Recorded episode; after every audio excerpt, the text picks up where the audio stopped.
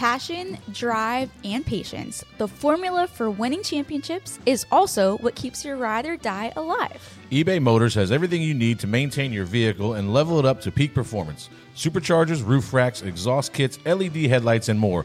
Whether you're into speed, power, or style, eBay Motors has you covered. With over 122 million parts for your number one ride or die, you'll always find exactly what you're looking for. And with eBay Guaranteed Fit, your part is guaranteed to fit your ride every time or your money back.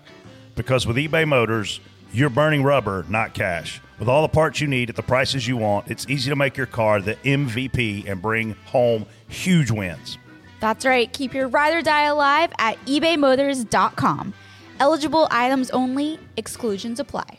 This episode is brought to you by Progressive Insurance. Whether you love true crime or comedy, celebrity interviews or news, you call the shots on what's in your podcast queue. And guess what? Now you can call them on your auto insurance too with the Name Your Price tool from Progressive. It works just the way it sounds. You tell Progressive how much you want to pay for car insurance, and they'll show you coverage options that fit your budget. Get your quote today at progressive.com to join the over 28 million drivers who trust Progressive. Progressive Casualty Insurance Company and Affiliates. Price and coverage match limited by state law.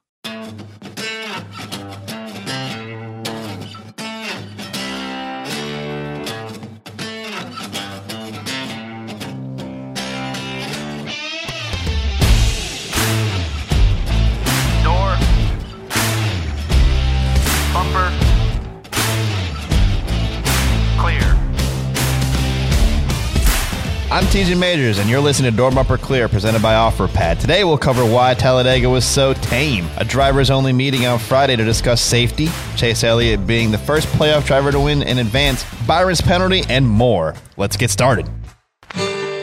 Nobody's listening, but I don't care. I'm on an episode of Door Bumper Clear. All right, ready, Freddie? Yep. That rhymes. I've never heard that before. Ready, Freddie? ready, Holy Freddie? That's the first time. Are you ready, Freddie?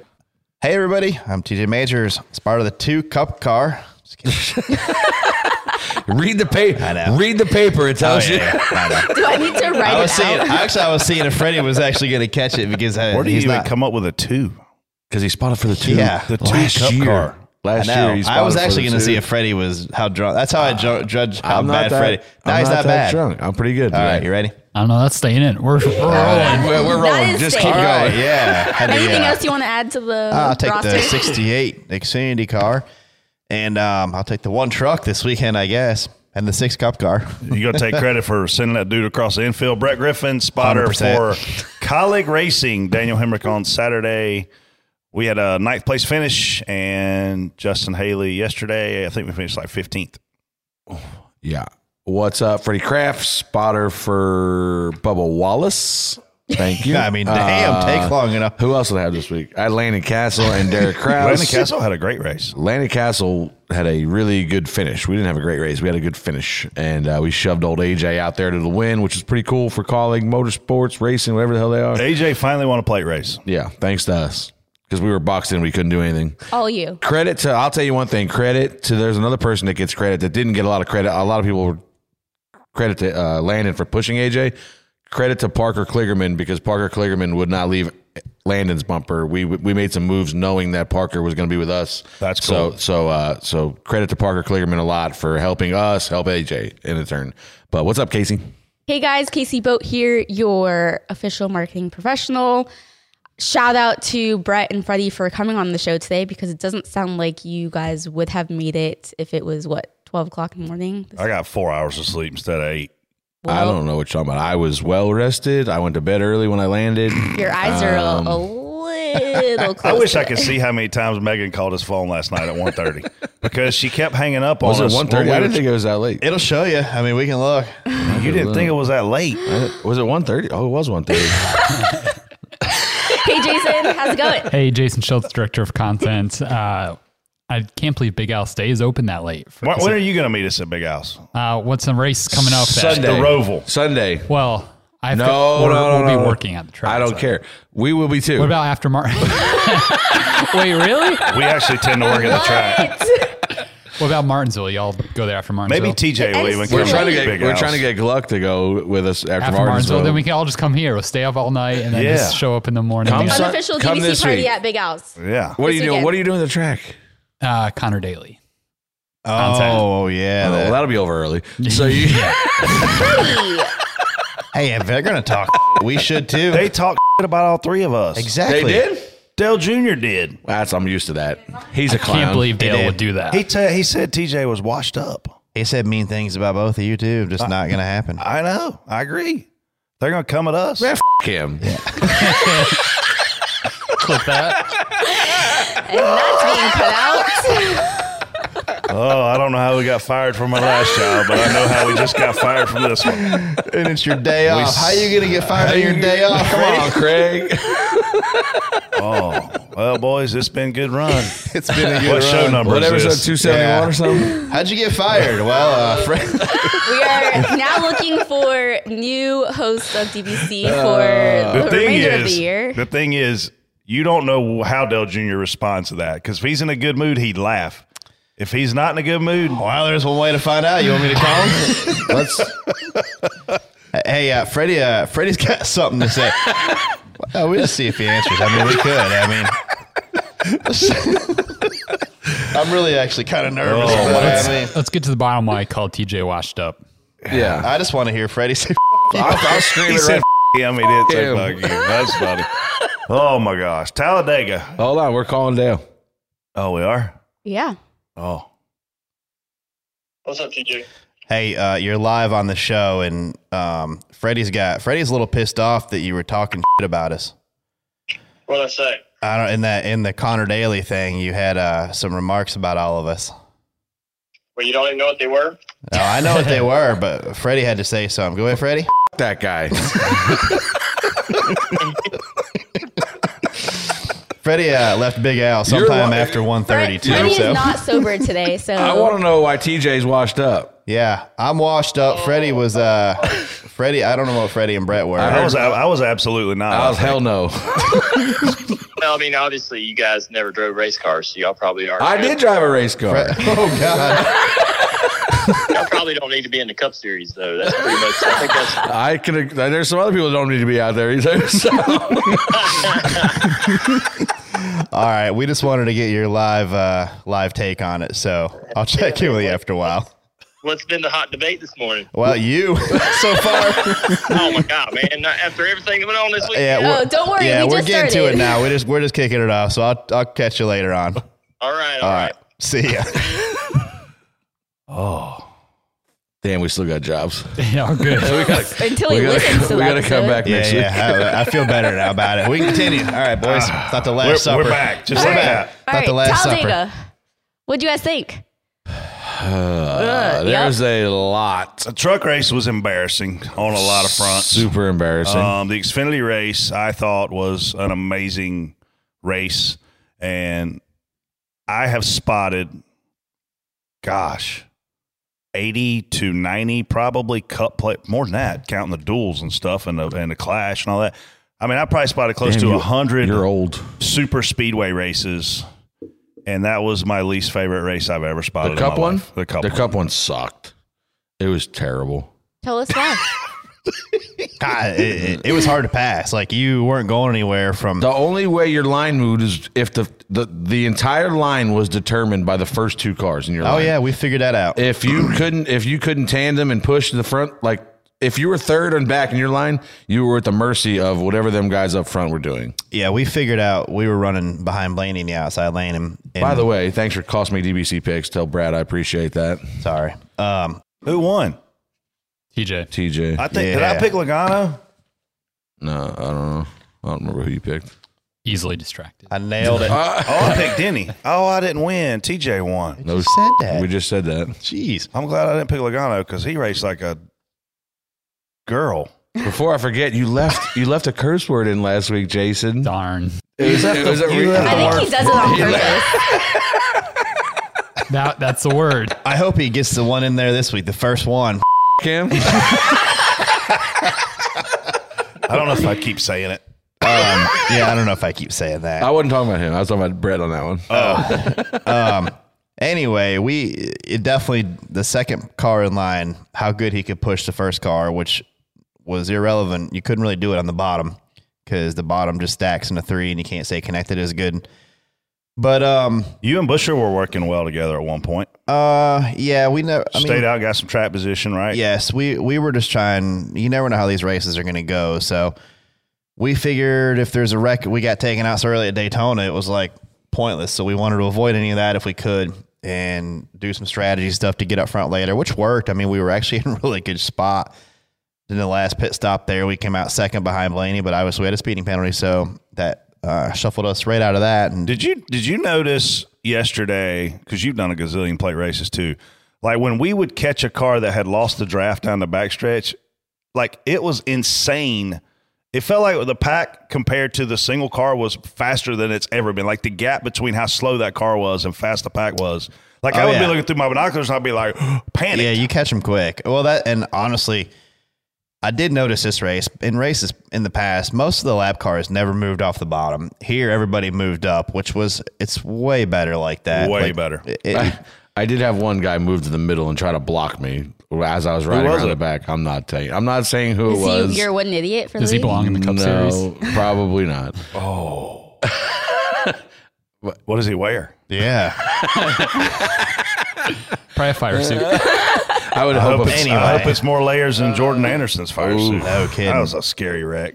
but anyway, back to your point. The second car dictated the lines a lot, and we could shove Blaney way out there. We actually pushed Blaney for about three laps and gapped the inside lane by like twelve car length, like Yeah. twelve cars, and then we'd start chilling out for a little bit. And um, but yeah, we were in a really good spot and got the speeding penalty and kind of threw it all away. But it was You didn't throw it away worse than the 21 car did on Saturday. That car, Austin Hill had a car that was as fast as I've Oh, ever seen in my life. I mean, I've I've watched, you know, Tony Stewart, Dale Jr. have even Elliott Sadler and and Joey Logano back in the day when we would duel it out, like have dominant cars We- and, and it- go you on could the tell win with cars them. that stood out. But he just made a stupid move and ran Noah high. They got screwed up, and I mean, he took him. He literally his decision to block high and do that took him out of the race, and he recovered so quickly. He didn't need to do that. Yeah, I didn't think. I didn't even see. I it. thought we were wrecking in one to one time when we were passing Blaney for the lead on the outside. Did you see that? Oh yeah, what the hell? I have no idea. Like that's five lanes you're blocking. yeah, he ran you. I mean, you were outside. You had a nose on him oh, outside, he- and he, he ran you did. straight to fence. I knew he ran you in the fence. I just I don't. it. I don't know the. Okay, fine. If you're going to block that hard, I mean, you're blocking. Okay, you're gonna you're trying to dominate this race. The next lap, you drop the anchor and go to the back. Why are you blocking that hard and then throw the anchor like that? yeah, And- it was like, like- two laps later. Like you did all that blocking and then bailed out. Yeah, and like like I get it, you're gonna block, but we I, I really think Brad had a nose out there enough to Oh, that yeah. he should have gave him a lane too. That was um a little ridiculous in my opinion, but um yeah, and especially if you're gonna give it up. Why even block that hard if you're gonna give it up? Yeah, if you're just gonna bail eventually, why? Like, Yeah. what are you doing?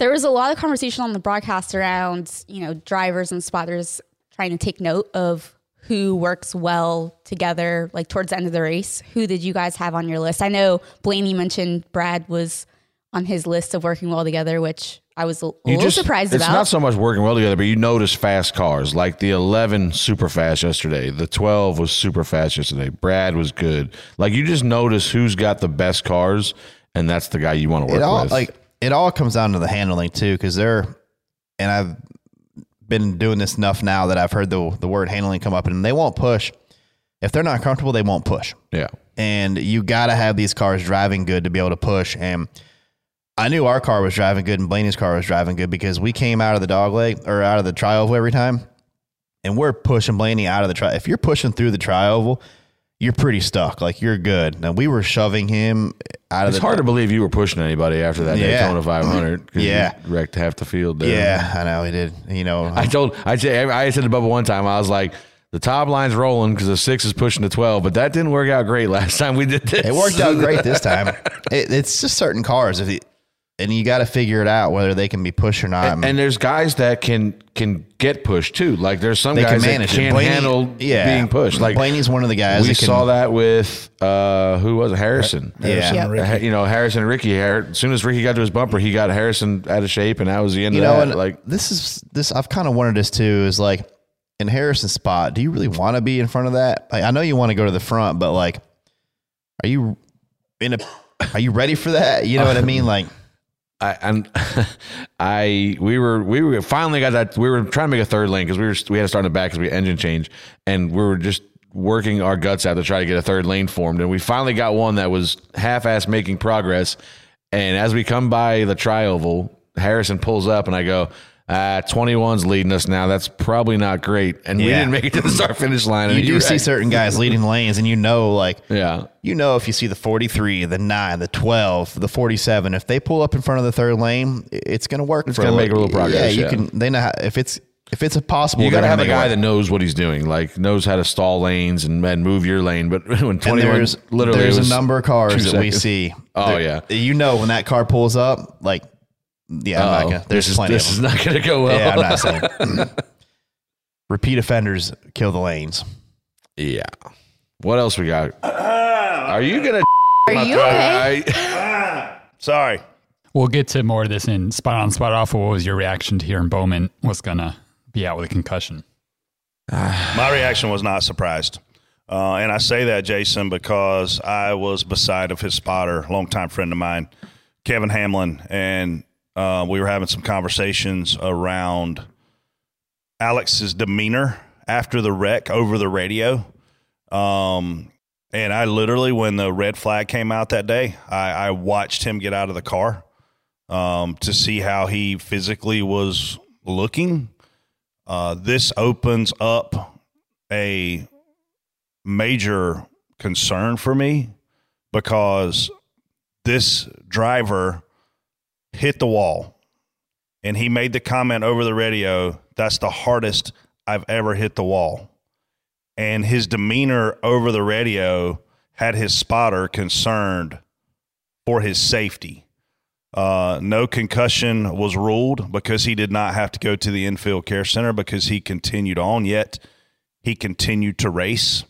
Uh, I think we just saw with the Tua incident with the Miami Dolphins that back to back concussions in, in a short amount of time can can really mess you up, right? So I don't know that there is a solution to this. I don't have anybody to blame for this, but Alex's safety was certainly in jeopardy for the rest of the Kansas race. Um, it was in jeopardy when he got into the World of Outlaw car, and that's probably when he realized, uh oh, something's not right. I don't know that. I've, I've texted back and forth with him, but it was just to wish him well. It wasn't to ask questions or pry. But I would imagine when he got in that World of Outlaw car, something wasn't right mechanically with him. And that's when he raised the, the flag of, man, I probably need to be seen. And obviously, it was determined that he had a concussion and he did not need to race at Talladega.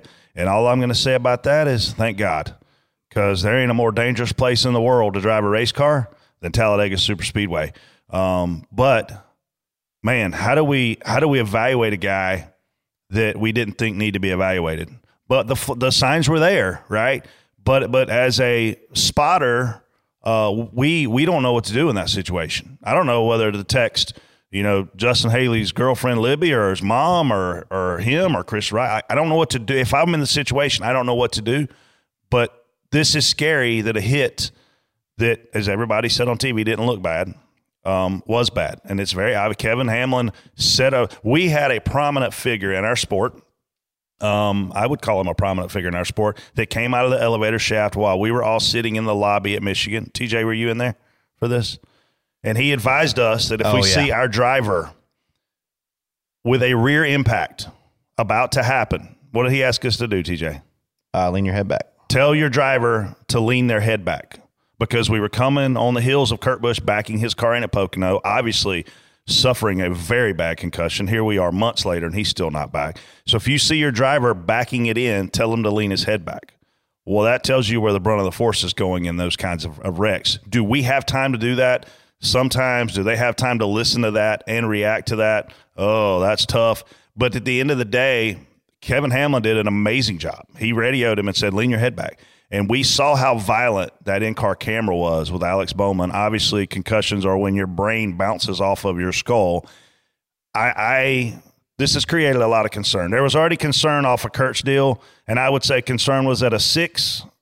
After Bowman happened, Freddie, I'd say these guys are at about a ten point ten. And the thing that the thing that concerns me is a lot of these guys, they're they're competitors, right? I mean, we see this in all forms of sports. We see this everywhere. Credit to Alex for for actually coming forward and saying he's got an issue because I know for a fact there's guys out there that ha- feel probably similar to Alex or have had issues and they're not going to say anything because they don't want to get out of the car. They're A afraid. to- driver's a driver's biggest fear is someone else driving their race car. Yeah. And it's just it's like like if you're gonna like this is like a you know please if you have an issue you feel because the problem is if you have one concussion the next one's gonna happen way easier you know and then down the line and it's only gonna get worse. I'm sure Dale Well, I can don't tell know you if that. the next one's easier. well, I'm just saying, but like it 'Cause feels, it seems concussion's like it happens. It seems Yeah. like it happens. But there's scientific proof after you've had three, you're you're in trouble. But I mean, I definitely think, like with the football deal, two in a in a Short in a amount of time. time, that's not good. Oh, that's for what I'm sure. saying. Like, like if you if they, if you have a big crash somewhere, like, and you if you feel anything, like, don't get back in the car, or at least get checked out. Make sure you're good. You know, it's just This is the- just a race. I mean, this is a there's sport. Yeah, like you know what I mean. Your person, your safety and your health come first. your well being. Yeah, your well being from years in the future. I mean, you could like I Timmy Solomito was a kid that I helped out, uh, like like a young kid that was running modifieds and stuff, and he had a big wreck at the Atlantic City Gamblers Classic in a TQ midget, and like literally broke his helmet on the wall and had a bad concussion, and then like I was like, you need to take a year off. Like you can't, you should not be back in a race car into because he oh I'm, I'm okay but like I, I still feel a little bit I'm like if you feel anything stop getting in a race car and then he, he went out and, and crashed again and, and got another concussion I don't know six months later or so but I, I'll give huge props to NASCAR for everything that they put in place to measure, to baseline these guys' brains, and to monitor it. Um, but now we're to the point where they're getting concussions in wrecks that they can continue on the race, and I don't, I don't know, how, I don't know, I don't know what you do. yeah what, I mean what's scary. the protocol like do you bring him down pit road like you can't stop the race to give him a, a concussion protocol No, test no, like I don't I don't know and what there's that so is. many more factors too obviously not as important as somebody's health but you know the teams when it comes to sponsors when it comes to a driver that may be on a, a lower budget team that gets paid per race that needs that salary i mean there's so many factors Tons of I, i'd factors. imagine that driver has a lot to think about and to before he decides like to make a call I, I you know, Kurt's situation, he was sidelined by NASCAR. Yep. Make no mistake about it. He was parked. Hey, buddy, you can't race. Alex's situation, big hats off to him for saying, hey, something's wrong because he was the only one that knew that in that car. And, and of all the places we go to race, this is going to sound crazy. Of all the places we go to race, Talladega is the easiest to drive for a driver. Elliott told me a million times, Brett, your grandmother could get in that car and qualify it just as fast as I can. You get in there, you hold it wide open, and you run around the bottom for a lap. Your grandma could do that. Obviously, the strategy of drafting completely changes that. It's a game of chess at 200 miles an hour. But in terms of actually driving the car on your body, it's the easiest place to go. It's obviously, or one, of, it is one of the most dangerous places to go as well because of the wreck factor. But Alex could have easily said, Man, I'm going to push through right here. It's my team. It's my sponsor. It's I'm the Rick playoffs. Hendrick. Playoffs, I'm in the playoffs. I've got all this pressure in the world on me. He deserves a freaking award for manning up and doing what's best for him. I, I, I have, I have, I have. There have been times in my life when I wanted to choke the guy for doing immature things. This was a long time ago. Like I've seen him grow up. I've seen him make better decisions. This is hands down an amazing mature decision by Alex Bowman. So what happens next now as far as concussion protocols? He'll go through various tests before he can get cleared for Yep. Charlotte. They've got a couple tests that they do. Um, I had the names written down in my phone that Tom Bryant with NASCAR gave me, and I couldn't pronounce any of them. Uh, I had to Google how to pronounce them, but they got a couple Smith. tests they do. Um, one, one, one is very thorough at the beginning of the year, and the other one is one they do after accidents. So again, we're speaking to the baseline stuff, and, and the neurologist. They've got three neurologists they work with. Um, I just hope he's okay, man. I, I don't know you know when you can when he can come back. Obviously it's it's probably got to be now he's got to be released by NASCAR. by NASCAR and by his own personal doctor. Um and and look man the Roval ain't an easy one to come back at. Uh it, it's it, we talk about easy to drive at Talladega. The Roval's not easy to drive. No no. Not at all. You're slamming on brakes you're turning left you're turning right. Um it's it's quite quite a challenge I would imagine. Yeah, the you know the the the places where we see the concussions seems to be where they back in. Oh yeah, that's always. yeah. So, you know, it's it's going to be hard to. I think. I mean, it just seems like mile and a half stuff really is where the dangerous part is. I mean, you can still wreck hard at Martinsville and stuff, but I think um, as far as like carrying all that corner speed and backing in and and stuff like that, I think what do we have left? Speaking of corner speed and hitting hard, how about Corey LaJoie yesterday? Oh, scared the heck out of me. you know what happened? Yeah, I heard that's.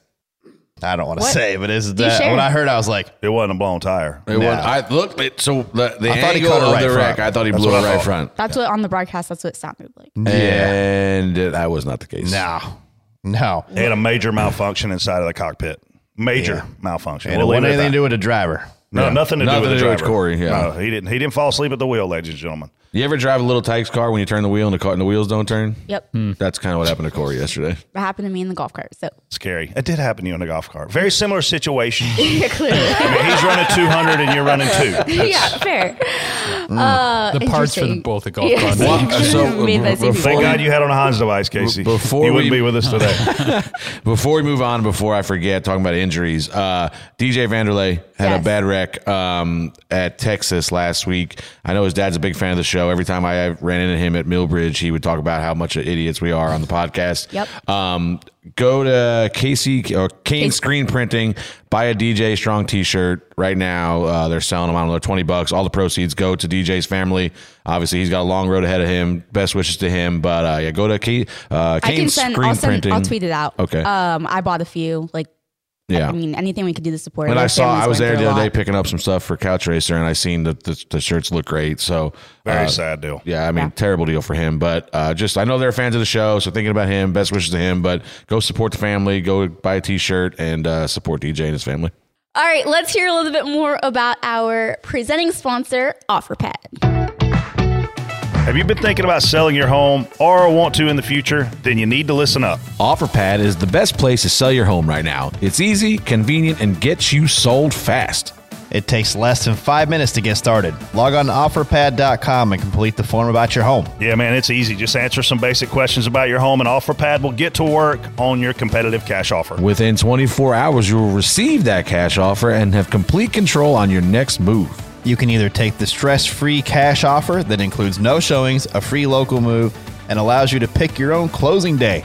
Or you can list with OfferPad and receive a backup cash offer, local agent support, and free cleaning and landscaping. We're racing at home in Charlotte this weekend, and OfferPad has a market all across Charlotte. If you want to live in the heart of NASCAR country, Charlotte is the place for you. And OfferPad can make that happen. When asked what you heard about OfferPad, select the NASCAR option to know we sent you.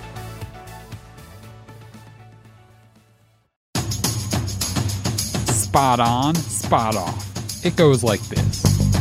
Spot on means you agree. I'm spot on. Are you joking me? He's lost his mind. Oh, and by the way, no one ever seems to agree. And then spot off means you disagree. Spot off. Oh, here we f***ing go. This is the dumbest thing I've ever heard. But if you're TJ, Um, uh, uh, there's only one correct answer. I don't know. It's time for spot on, spot off. Spot on, spot off. First topic: the next gen car is great for super speedway racing. Oh, boy. I think Jason put this in there just to see us go nuts. like I read this last night. I was like, "This is some trying to piss us off." and it's working. Let's Ready, start go. with Brett. Oh, man. Uh, Spot on. Yeah, spot on. It was super fun yesterday to ride around there and just keep knocking the hell out of each other and have nowhere to go. It's it's um it's very frustrating. And and again, I love super speedway racing. Uh, there were a few factors that made me want to come back full time spotting this year. Super speedway racing was one of the top three or four, and the racing is not great. It has to be the, the top line yesterday when we would get three wide the top line could not sustain any sort of energy, get momentum. It was a legit struggle. I mean, there were a couple times that there were three to four cars up there that, generally speaking, like a Bubba Wallace, um, that can pull a line, right? Some guys, some guys' cars are fast enough. Cor- Corey LaJoie, bless his heart, he's not going to get up there and pull the top line. Okay, it's not going to happen. Let's just be realistic. Bubba Wallace, 100%. He's supposed to be able to get up there and pull the top line. And there were multiple times yesterday that it just legitimately cannot form. And that place is five lanes wide. It's almost like we've we've done what we did at Michigan. We ruined Michigan when we repaved it. We come back and it's a single lane racetrack. Talladega is not supposed to be a two lane race. It's supposed to be a three, four, five lane race. And the Xfinity Series cars are harder to drive. Let's just be honest. They're harder to drive. If you get up there and knock the piss out of each other, guess what you're going to do at Talladega? Crash. You're going to wreck. Guess what happens when we knock the hell out of each other yesterday? Nothing. We went faster. We went faster. That's the answer. We went faster, knocking the ever living hell out of each other at 180 miles an hour. So I am, Jason, on your topic. Uh, the next gen car is great for super speedway racing. Spot off. Listen, the the what two things like this this car has ruined our best two avenues of racing. Short tracks and super speedways. Like it's it's i'll i'll give you credit. It's 100% better lately at mile and a half than we've had in the past. Million times better. but but the, the the racing that we've kind of been built on was short tracks and super speedways and they they they they're not good anymore. Like I, to to Brett's point, we were in the back a lot yesterday. We started in the back, and just the way stage breaks and stuff worked out, we were in the back. And Bubba, typically, we're super aggressive. We always try to get to the lead, so we're just trying to get to the top lane. Make and, and in the past, in the last car, we could go to top lane and be in the top five within three or four laps. Like we can make some stuff happen, get that top lane, get the top lane rolling. Yesterday.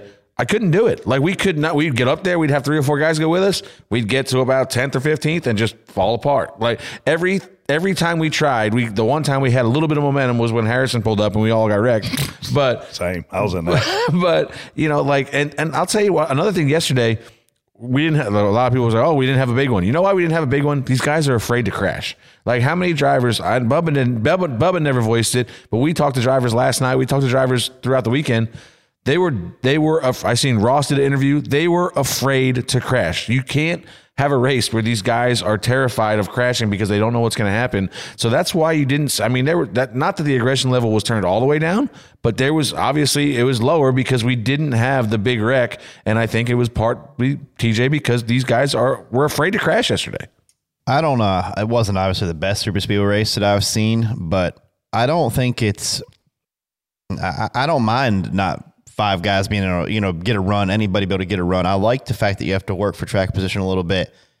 You have to do things to try to get it and, and make things happen like that. And, and I saw some, I saw plenty of blocks up front that were super aggressive. Like I saw Blaney. a lot of, I- well, that one, yes, that one too. But the 99 was really aggressive. Uh, there was some pretty good pushing going on up there too. Like they were, they were, But only in the top four.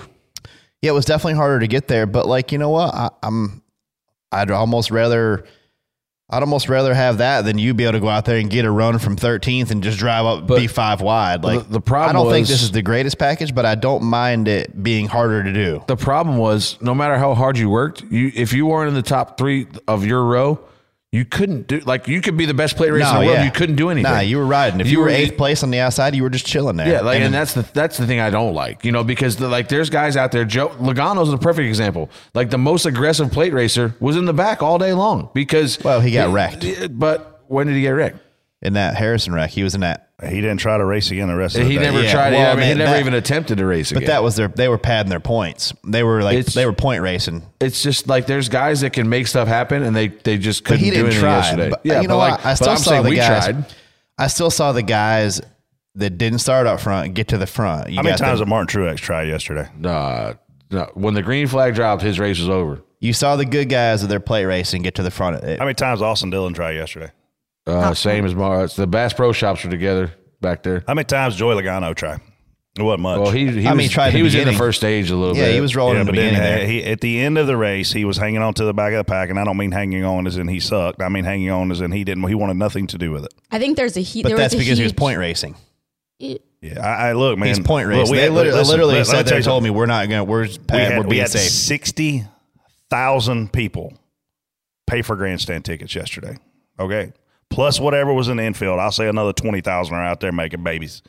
But We had 60,000 people pay to watch a race yesterday. And we were at Talladega, a five lane racetrack, and we ran two by two for 90% of that race. I will give them credit in that there were a ton of lead changes, but I think a difference between the spring race and even Daytona, well, Daytona's a different We story. we we huge. cannot go back to Talladega Super Speedway and run two by two for four fing hours. How how ironic was it that Joey Logano last week said these guys that ride around the back aren't working. They're, they they don't deserve finishes, and Then then, he does And that. then he rode around the back all day Yeah. yesterday. But I mean, uh, there's opportunity to flip to flip your strategy though. We rode around the back the first part of the race, and I'm, I'm we not, got I'm to the not front. saying I'm not saying that. I'm saying but when- you got to the front by pitch strategy. Uh, yeah, I mean, Yeah, what, but, I'm that's saying, okay. like, if you, I mean, if- why does it have yeah, to be another way? No, but I'm saying if you like Brad is an well, accomplished no, plate I will racer. say no, not all by. it. We restarted like 12th on the outside, and we got up to the top. We got up to behind Blaney at some point on Here- the outside here- row. here's where you're missing the boat, in my opinion. How talented is Brad as a plate racer? Uh, probably one of the best. How much did that factor into where he would finish yesterday? Well, we sped on pit road, so Regardless, But we how got- much? How much would that have factored into where he finished yesterday? If It would have if, factored if let me in- finish. If he doesn't have great track position with ten to go, oh, you got a track position. Where where'd you finish? I don't even know. We Do were you lap down. Well, you Oh, got, we lucky, you got lucky dog. Yeah, But in, in years past, like you could make stuff happen on a green white checker and get back to the nope, top not ten. in this car. Uh, But the only way that's going to happen is if everyone everyone can get a 30 mile an hour run and make a big take a big run. Like, I mean- I'm I'm okay with that not happening. Did you? But Brad's, I'm saying we Brad's made our own talent, luck. Brad's talent is significantly discounted in this car at Talladega Super Speedway. True or false? Uh, I think that's partially false because we he I didn't knows say how- partially. Is it true Well, or false? You I could think be- it's false because Brad figured out how to push Blake. He was learning the posi- because he was how to second do in it. line. If you're But- sixth in line, you're not going anywhere. But That's he the also, point. yeah, I mean that's if you're sixth in line, you got to wait and see what happens. But we were in that spot. We got up there because we were who's a 12. better who's a better plate racer? Brad Keselowski or Todd Gilliland? I mean, Brad it's Brad, Keselowski. yeah. Not yesterday. Todd Gilliland was. But I it's will not say this: because of Todd Gilliland is. It's because of this car and because of where he's positioned in the line. Todd did a really good job yesterday. He did a great job. He was behind us a lot of that run. I was he just worried. I looked out. up one time. I said, "Oh, 38th lean the top line is going to go backwards," and it didn't. No, he Like, did a good he- job. He did a good job. Yeah. Well, that's because Austin Cindric finally decided to man up and push. Did you, what did the radio I, transmission I'm say? not saying what I called it. What? I, I used a bad word. I'm not. I've, I've quit cussing today. I'm done. okay. I just don't. Hundred dollars next time you cuss. I went to think Big there House could- last night. I don't think I got a hundred dollars. I think there can be some work done on it, but I'm okay with it being a strategy and you know having to work more to get there. I'm not okay with what happened. Do you yesterday. think? And then Jason, I'll shut up. We can move on. Do you think that 185 miles an hour that the car behind you should be able to drive up to you and knock the ever living out of you? Because that's what they're doing out there. some of them? I couldn't hit anybody yesterday. But do you saw what happened in the front? Do you think at 185 miles an hour, someone should be able to hit you that hard and you maintain control? Do you think that's good racing? I don't think it's as easy as what you're saying it is because we had to work on our car to be to said get we to that. had yeah. I if don't, it's not easy, why didn't we see a big wreck yesterday? Well, people are also because scared. well, I think there's two things. I think it's I harder think- to I think scared is a weird word. I don't think they're as scared as you think. I, when they put, and I, listen, listen, I said, right I now. said in my driver's meeting, okay, we had a, we had a team meeting, and I had Daniel Hemric in there. He drove a 16 car yesterday. Obviously, Justin drove a 31, and I said, you guys are talking all this talk, but when y'all put these helmet on, helmets on, you're going to turn into a bunch of animals because that's what you do. I, I, I disagree with you. I think these guys, it was in their minds. Br- Ross Chastain got out of his car and said he had stomach aches because he was worried about crashing. There's a guy that we talked to last night at dinner that said when we went green, he was only worried about wrecking. Like there, it's in their mind when they're out there, whether or not they act on it or whatnot. But the fact that it's in the back of their mind, you can't be out there doing what they do and worried why? about wrecking. But so you're saying they all drove more sensible because they're worried about wrecking. I don't know. No, No, I'm not saying that. I'm just saying. I mean, it looked a lot that- more. I mean, they drove with a lot more. There was a lot. There weren't as many as aggressive moves yesterday as I've seen in the past.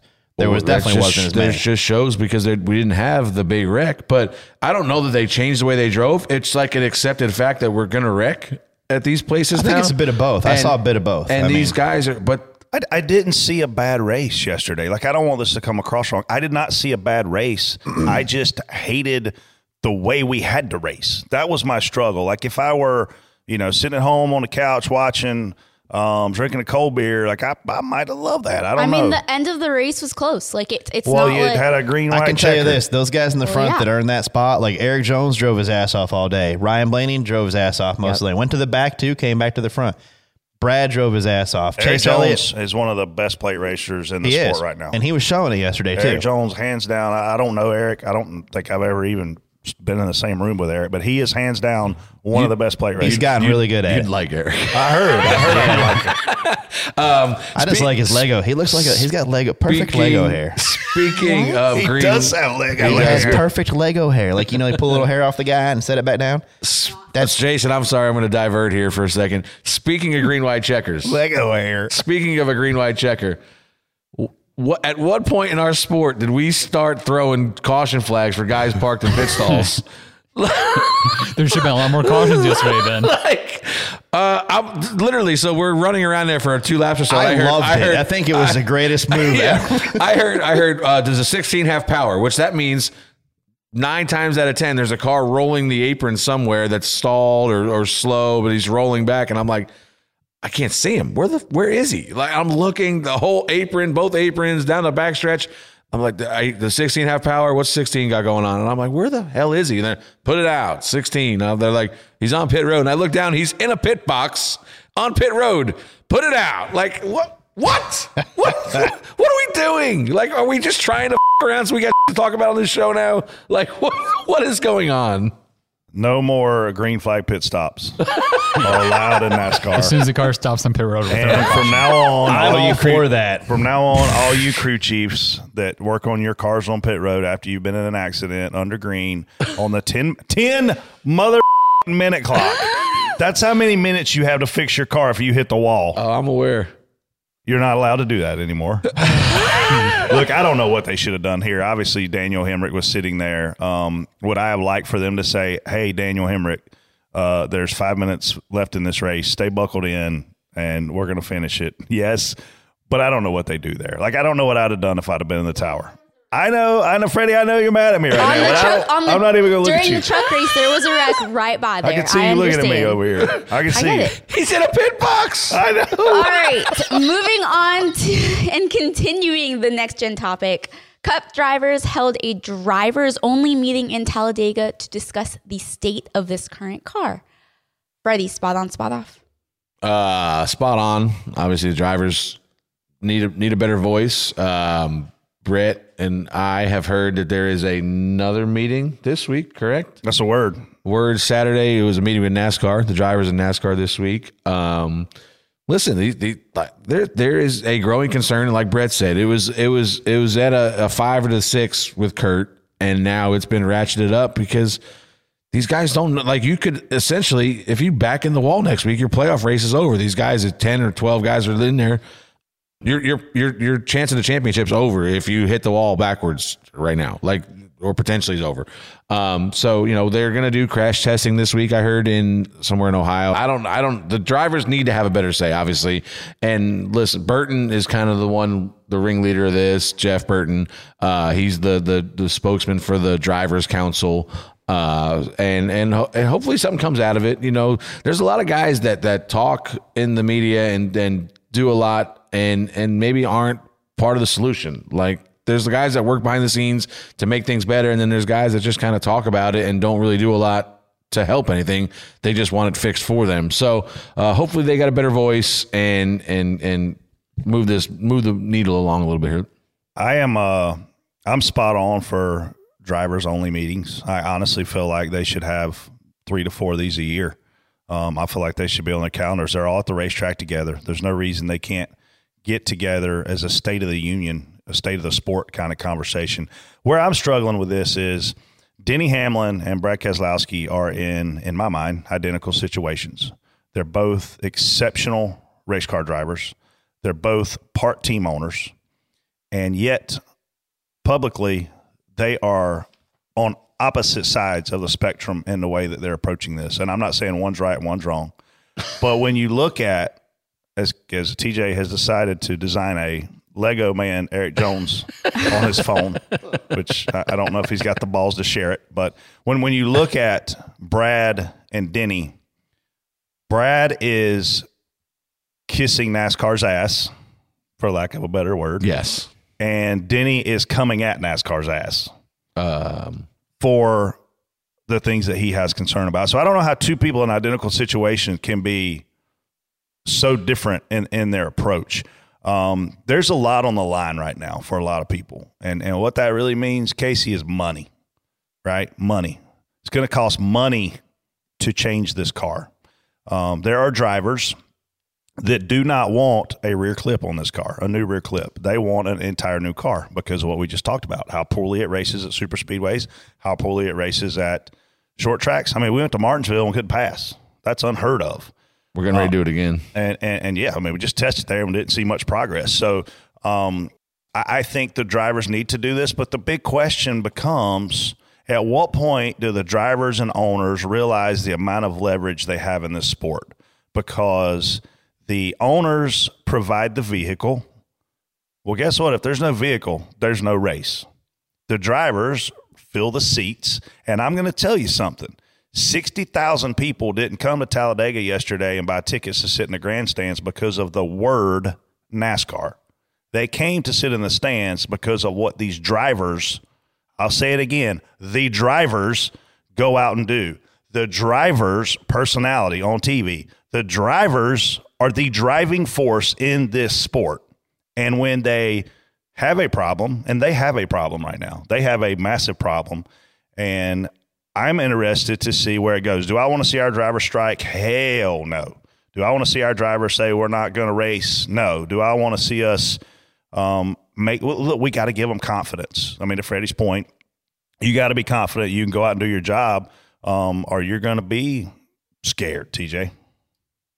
Yeah, I don't I don't agree with the, you know, just because Denny does it one way doesn't mean everybody has to do it that way. That's just Denny's approach. And I don't necessarily think one's kissing, you know, NASCAR's ass. I don't think if that's what I think Brad just has a different approach at it and probably does it, you know, if his, he might raise his hand and, and speak quieter behind closed doors, but he knows that's just his way. I mean, you know, you Casey's kid might come up screaming for a, a sucker, and my might come up and say, "Hey, can I please have a sucker?" I'll take the opposite. That literally But I'm happened not- yesterday. So I'm just saying fair. though, but everyone everyone kind of does things differently, and and Denny's obviously been known for speaking out, and which is great for the it's it's good to have variety and and things, but I don't think necessarily one's right and one's wrong. I mean, it, obviously Denny gets more of a reaction, and sometimes you need that. I do think there's times that benefits.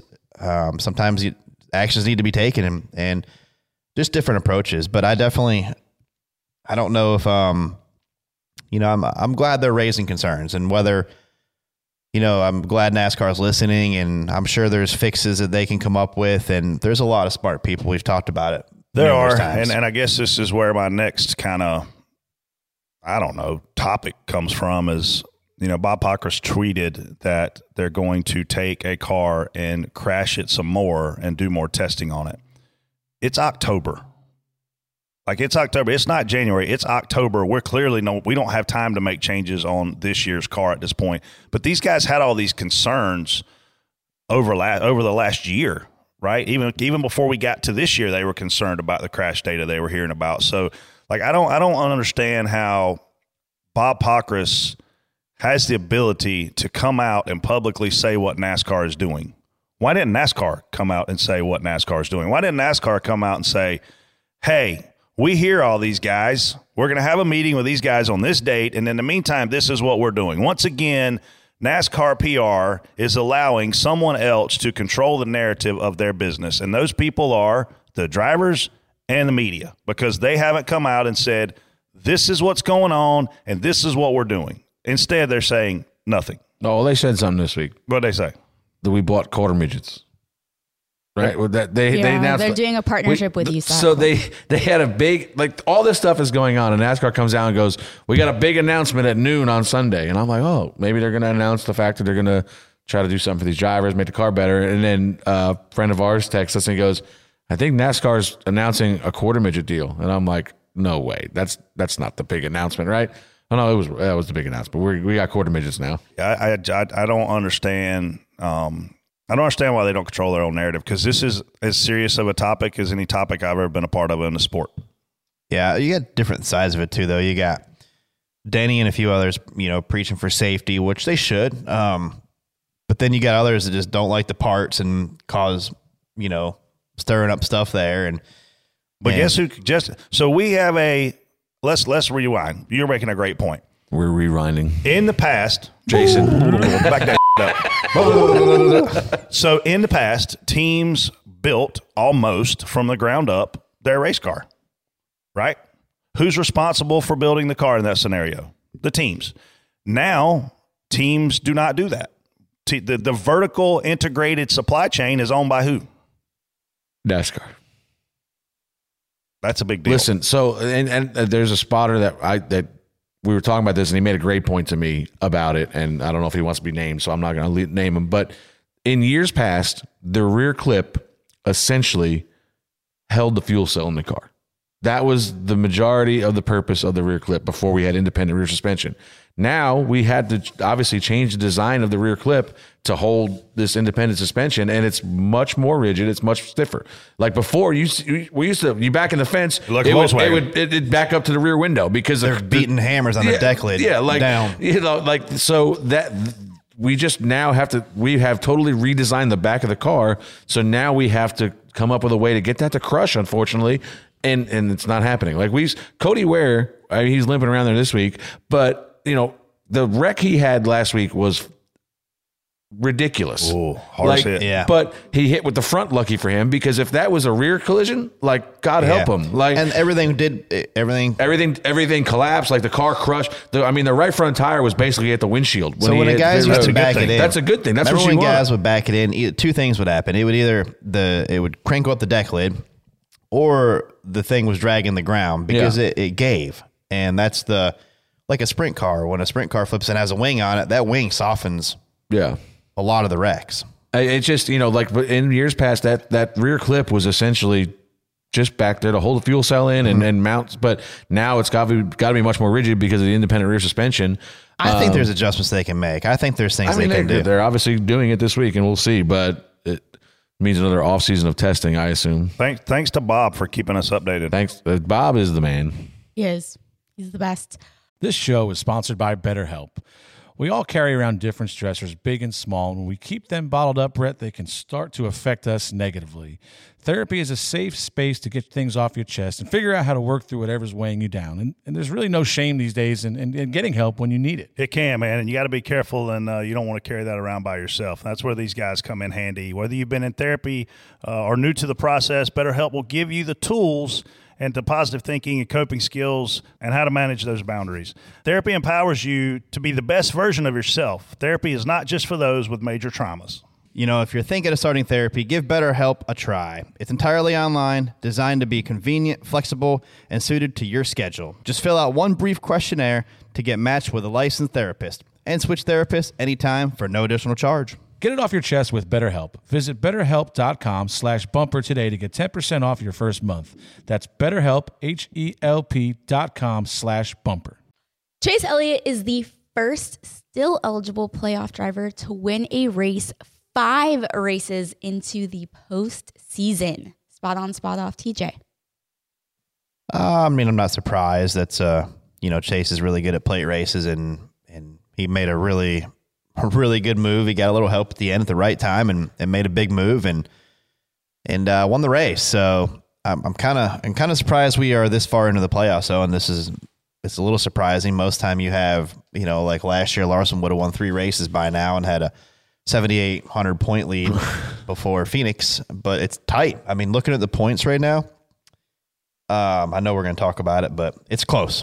Yeah, you typically see the drivers that are in the playoff. If there's 16 of them, they're typically 16 of the top 17 guys. If there's 12 of them, they're 12 of the top 14 guys. Like it's they usually bring their A game, and obviously they usually go out and win these races. And I think this car has opened up the door for that not to happen. The the parity is there, and man, I I, I, don't know. I, I am I surprised that we're this far in and finally a playoff guy won 100. percent Is it great for the sport that Bubba Wallace won a race, Chris Buescher won a race? You know, like yeah, I mean that's cool too. They're trying to build their name, build their brand. I'm just I'm very surprised. This tells us something, and I don't know necessarily how to articulate what what that something is. Yeah, I mean, last year we made a big deal of we won a, we won Talladega last year, and that that was the like the first time a non-playoff guy had won. I think since Jamie Mack or something, and now this year.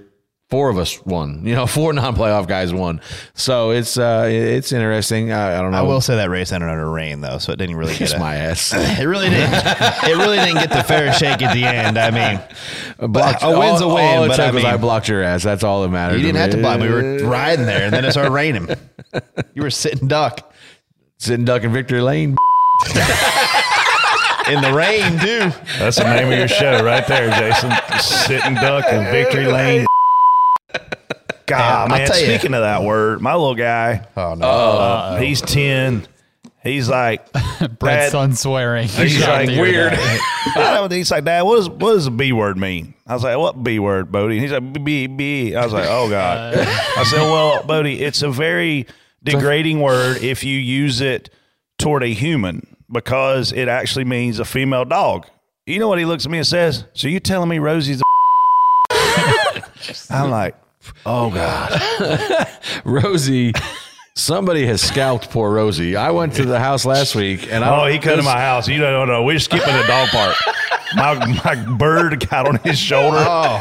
and that bird went to chewing on his ear, and me and Yeah, Megan bit. were crying. Listen, I can't believe you didn't video it. I couldn't video it. I was laughing too hard. Did it hurt? Yeah, did it hurt? Son of a bit my ear. So then, so then I'm trying to get him off of my ear with my hand, and he's biting my finger now. Like this thing's chewing on me. He's screaming, "Come get this f***ing bird off of me!" I'm gonna bring it in the studio. yeah, put it on TJ. Mike's always wanted a bird. He, uh, he thinks he wants a bird. This bird bites. Oh my That god! bird's an ass. Put him on TJ, and it loves to pick your beard. Like he'll sit Yeah, there. I'll, be sh- I'll shave by then. Let it over Casey. Give her oh, something get us to back do. on the rails, Casey. I'm sorry. I, I mean, this is pretty hilarious. All right. This is a scary one. Jordan Anderson unbuckling and climbing out of his truck as it hit the wall. Spot on, spot off, Brett. Oh, um, man, I actually had a bunch of tweets about this over the weekend, and Dale Jr. replied to one of them. Obviously, Dale Jr. has been in a fire in a car where he suffered burns. Speaking from experience, um, and he summed it up as you're in a 700 degree furnace, and even though quote you're not on fire, your body still feels all that heat, and you want to get out. I think that we have to take this Look, I'm not Jordan Anderson. I can't be critical of him wanting to get out of a truck that's on fire. Obviously, as a sport, though, we have to look at this and we have to learn from it because there are multiple things that could have severely injured him or killed him. Take it from the beginning. He's buckling, unbuckling to he wants out. He's unbuckling um, out of his truck. And the only way to get out of your truck after you unbuckle is to remove the steering wheel. So in front of you is a steering column that had he hit head on, unbuckled, it's going to stab him in his chest and it's going to go through him like a sword. Okay. That's your first challenge. The second challenge is he wants to get out. So if he's able to get out and that wall is not there, he's going to fall out of the truck. Well, what if there's other trucks wrecking behind him? Or what if there's other trucks behind him? Because we don't know where he's going to fall out of the truck in any given scenario. This scenario, he just so happens to be going toward a wall. Thank God, because it's almost like the wall was the safest place for him to be. But that same wall could have broke his back. He could have been crushed. This is a learning um, opportunity for us as a sport. What do we learn? I don't know, but I think you go back and you say, was he wearing a head sock? Was he wearing a helmet skirt?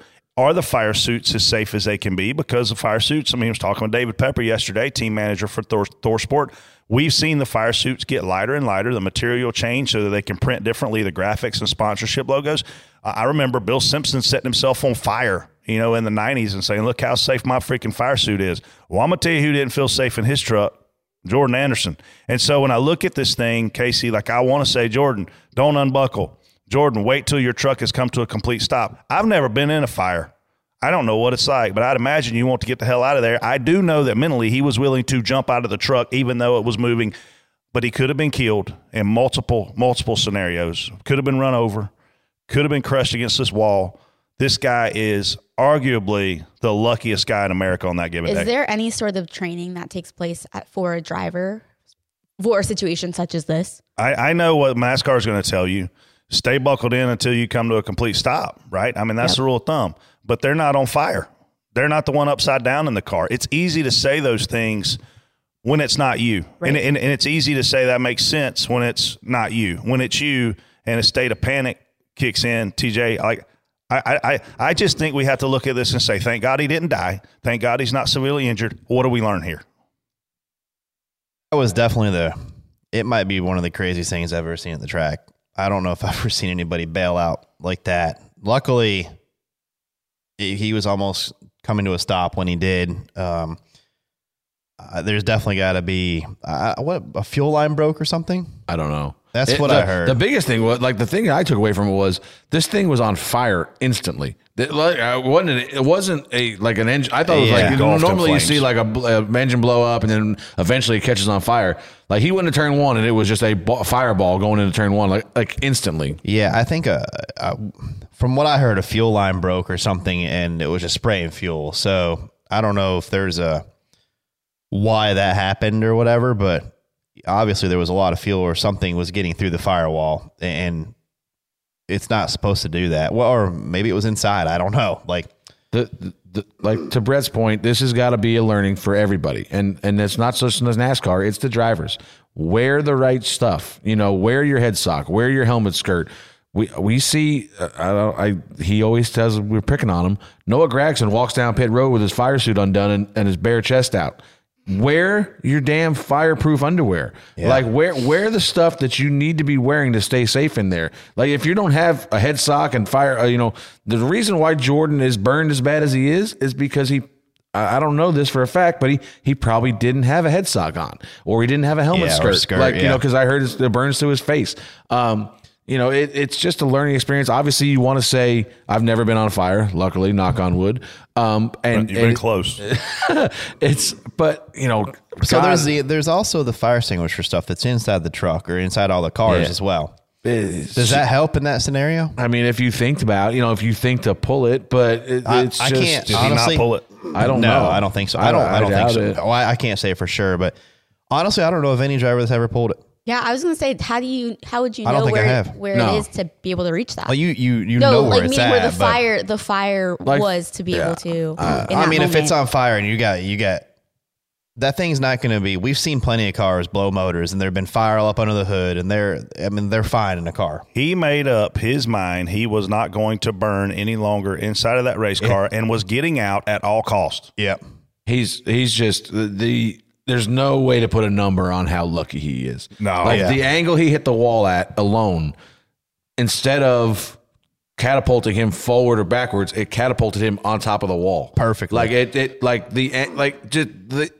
Honestly, when I saw that, I was happy. I was like, "Good, he's out, up out of the way. Like nothing else Like can it, happen." it's just, I mean, but, Your, but your instinct, just, though, is what an idiot. But that's not the case here. He, No, he- I- he's fearing for his life. He's scared he's going to burn to death. yeah, I, you, you Yeah. can't, yeah, there's no way you can criticize him for doing what he did because, I mean, Huh. I can't imagine what it's like to be on fire and feel like you're helpless. you That know? whole race was crazy. Like even all the way to the reason that the I don't know the, the whole the whole race was crazy. The fact that he threw the caution with hundred feet left in the race when nobody listen when that caution comes out and you're running in the top ten, are your drivers going to lift? No. Caution's out. Everybody lift. We obviously didn't maintain lift. your position. No. yeah, we're racing back to the We- line. We're racing back to the line, even though you're hearing the caution is out. Let the race And finish. you're locked. It's it's a matter of seconds. You can still dispatch equipment behind the wreck because they're coming to the checker. This was a this was a pretty bad malfunction in NASCAR's decision making process to not let this thing win because Matt DiBenedetto is declared the winner and he wasn't even the first one to start finish line. And I promise you, he didn't lift. And I promise you, the other guy didn't lift. Should I go into my rant now? You think? Yeah, if you got so one. While we're talking Yeah, you about got a it? rant? Yeah. I would like to know: Did somebody broke a rule here coming to the checker flag Oh, in yeah, the truck race? Like Matt DiBenedetto was below the line passing the 99 truck, correct? That's not allowed. I agree. So somebody broke a rule. Either Matt DiBenedetto broke a rule by going below the line to pass the 99, Can't do that. It's out of bounds. or the 99 forced Matt below the line to, and and that's a penalty. That's not allowed either. Somehow these guys finished first and second. That's not allowed. like what? And then I seen I, I don't know a statement that was one. I one I saw one statement that it was a racing incident that it's okay because it was a racing incident and Ben Rhodes didn't benefit from blocking Matt below the line. What? Um, and then I saw one That's a, that, to put a guy below the line is a penalty, right? Yes. That's the way I understood the, it. the Yeah. rule is the rule is you can't pass below the line. They're going to announce penalty tomorrow, Tuesday. And then then I saw another one that said they were trying to avoid the wreck that happened 10 cars behind them.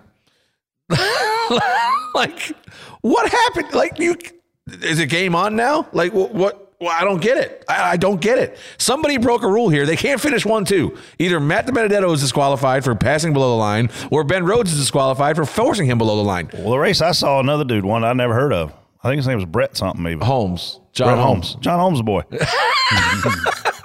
Jason don't know who that is. Thank God. It's a good thing. Move the show along quickly oh, because everybody that's 40 years old is either really laughing right now or changing the channel. Casey, Casey, do you know who John Holmes Casey is? don't either. I, Casey. I don't. Good. That's okay. idea. So, So we're just gonna move on. Scary man. Uh, we are just gonna move on from there and continuing on to penalties. William Byron penalized 25 points and 50 Jason, don't Google that. for spinning Denny Hamlin under caution at Texas. Spot on, spot off Friday. Private window. I missed, I missed the entire question. What was Will he be penalized after the Denny thing? Oh, okay. Ble- do you- spot on, spot off. Is it me? Yes. Uh, spot on. Listen, I, I think essentially what NASCAR did here was went back and looked, and they essentially Jason has just Googled John Holmes and his, his whole world. Casey, don't look. His, his world. has You're going to look at. Chad differently the rest of his life. He's he's a he's a young, small, cute guy. Okay, keep going. Chad is. It ain't- uh. Chad's not big, but he's cute. Okay, that's where we're going to leave this. Let's go move along. Keep, I'm going to keep the train. Jason's face I just now looked is up so like I saw a name and then his title. I'm like, all right, we're probably good. All of a sudden, Google wonders why 100,000 people on a Monday night at 7 o'clock are Googling Mr. Holmes. What up, Holmes? Well, how'd you get fired again? this is this is our last show. Thanks for coming. Um, Thanks, John. where are we at, Byron? Um, listen, I think what NASCAR It's not essentially John did. It's not John Holmes. Uh, Jesus. Um, I think essentially what NASCAR did here was the penalty was basically the same as if they would have parked him at the time of the the incident. Um, he lost 25 points. If they would have parked him, that would have been about a 22, 23 point loss. So I think that's that's the route they took, and I'm I'm okay with it. I, I knew they were never going to suspend him, obviously, and and the other the other instances with Kyle and Johnny were a little more severe than than what uh, obviously William did to Denny. One thing somebody had texted me this week, and they're like, "Do they have impact data on these cars at all times?" And it was actually Scott Tapley, a buddy of mine, and he's like, "I would be interested to know the impact of Alex Bowman backing into the wall, which didn't look hard, versus how hard William ran in the back of Denny, because that was almost that was, that seemed as hard or harder the contact. And these guys got to remember that, especially like we saw Erik Jones tweeted at three o'clock in the morning. I know I'd like that guy. um, he tweeted at like 3 a.m. to tell Ty Gibbs to stop running into him on caution, under cautions, and and Ty did. You know, Ty ran in the back of him under uh, under the yellow. These guys got to remember that now that th- these rear impacts are are, are sustaining injuries, and and they shouldn't definitely should not be doing that. But yeah, it'd be interesting to see that. But I think that the, I think the penalty was just. I think that you know this this was essentially parking William at that point in the race. Brett. Yeah. yeah, I uh they had to do something. Um they if they didn't see it, that's on them. If they saw it and didn't know what to do, that's on them. They were trying to make a right. Denny is of the belief that he was going to win that race based on where he was track position wise, based on the fact that he had tires. I spoke to him about this. I'm not trying to, you know, blow Denny on here, but but he he was taken out of a position to potentially lock himself into the next round, win a race for his team and his sponsors. Um, that was taken away from him because of Williams' decision, and I, I like William Byron. Uh, I I think he's a great race car driver, a good young kid. I want good things for him, but this was a bad decision, and and he deserved what he got. DJ. I do think it's it's a good penalty. I think it's. I mean, I think it, it's easy to do. From I think it would have been easy to handle during the race right there. I don't think you park a guy then, but give him a. pe- He has to go to the back. I would have, and then I'm gonna say this: I would have fined Denny Hamlin ten thousand dollars because of what he did after the fact. Because we can't have a driver driving from twentieth all the way to second, brake checking, door slamming. Um, Denny's mad, right? Yeah. Um, that has to be handled differently. Again, a great learning opportunity for NASCAR. Spotter stand, listen to the spotter, call it in. Instant messenger runner guy in the NASCAR booth, check your email.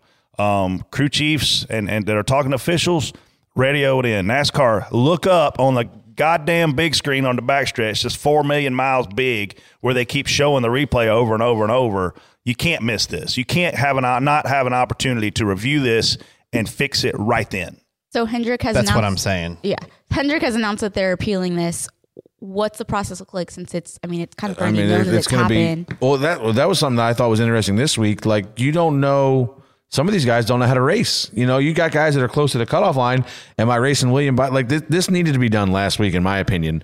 Um, but you don't know. Like, am I racing William Byron plus or minus twenty five points? You know, because he's in or out. And now you're there's a guy. I think he's eleven points out right now. You know, or he's or he's 14 points in. You know what I mean? Like, so this this is a big deal. This needs to get done ASAP. And and listen, it's it's not There out of needs the to be a, a big penalty for it because Denny brought up a really good point. yeah, what's to stop somebody else from doing it? What's to stop? You know, you're out of the playoffs. You know, you hey, what's to stop you from just spinning the guy in front of you? Yeah. and him not maintaining ta- track position, you're going to pay. It. You're going to take that 25 point penalty and pay the fine. No problem. I'll take it. Yeah, like Your if it's us, like if it's Bubba or the Dude, ju- 23. ju- just imagine that this is Phoenix and both those guys are Oh. locked into the final four.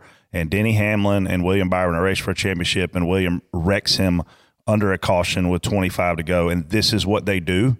yeah. They do nothing. Oh Yeah. my whole! That's why I said last week, can of worms. You Listen, open it up. and, and I didn't think about it. I seen somebody actually tweeted this to me, and we had talked about it on here about whether or not Denny should have given his gotten his spot back. Portland? Was it Portland? Where They did gave Wuji Ty- run Ty Gibbs over? They gave Ty back, right? Ty got his spot back. You know, so should Denny have gotten his spot back? The, why, why? Again, we go back to consistency. Jesse Iwuji ran Ty over under yellow, but they, they, put could- Ty they back to couldn't the give lead. Denny his spot back because they didn't see it. oh, I, I, think we're we're also missing on here the the other penalty for Ty. Well, that was just that. I but mean, I mean, to me, that wasn't stiff enough. Hitting another car on pit road where human beings are right there. He he probably should have taken a week off, in my opinion. You'd have parked the, the the the penalty to It's Ty big for TJ. TJ does- gonna, he's going to park somebody. doesn't make For- any I mean, sense there's- because Crew guys working right there and an official.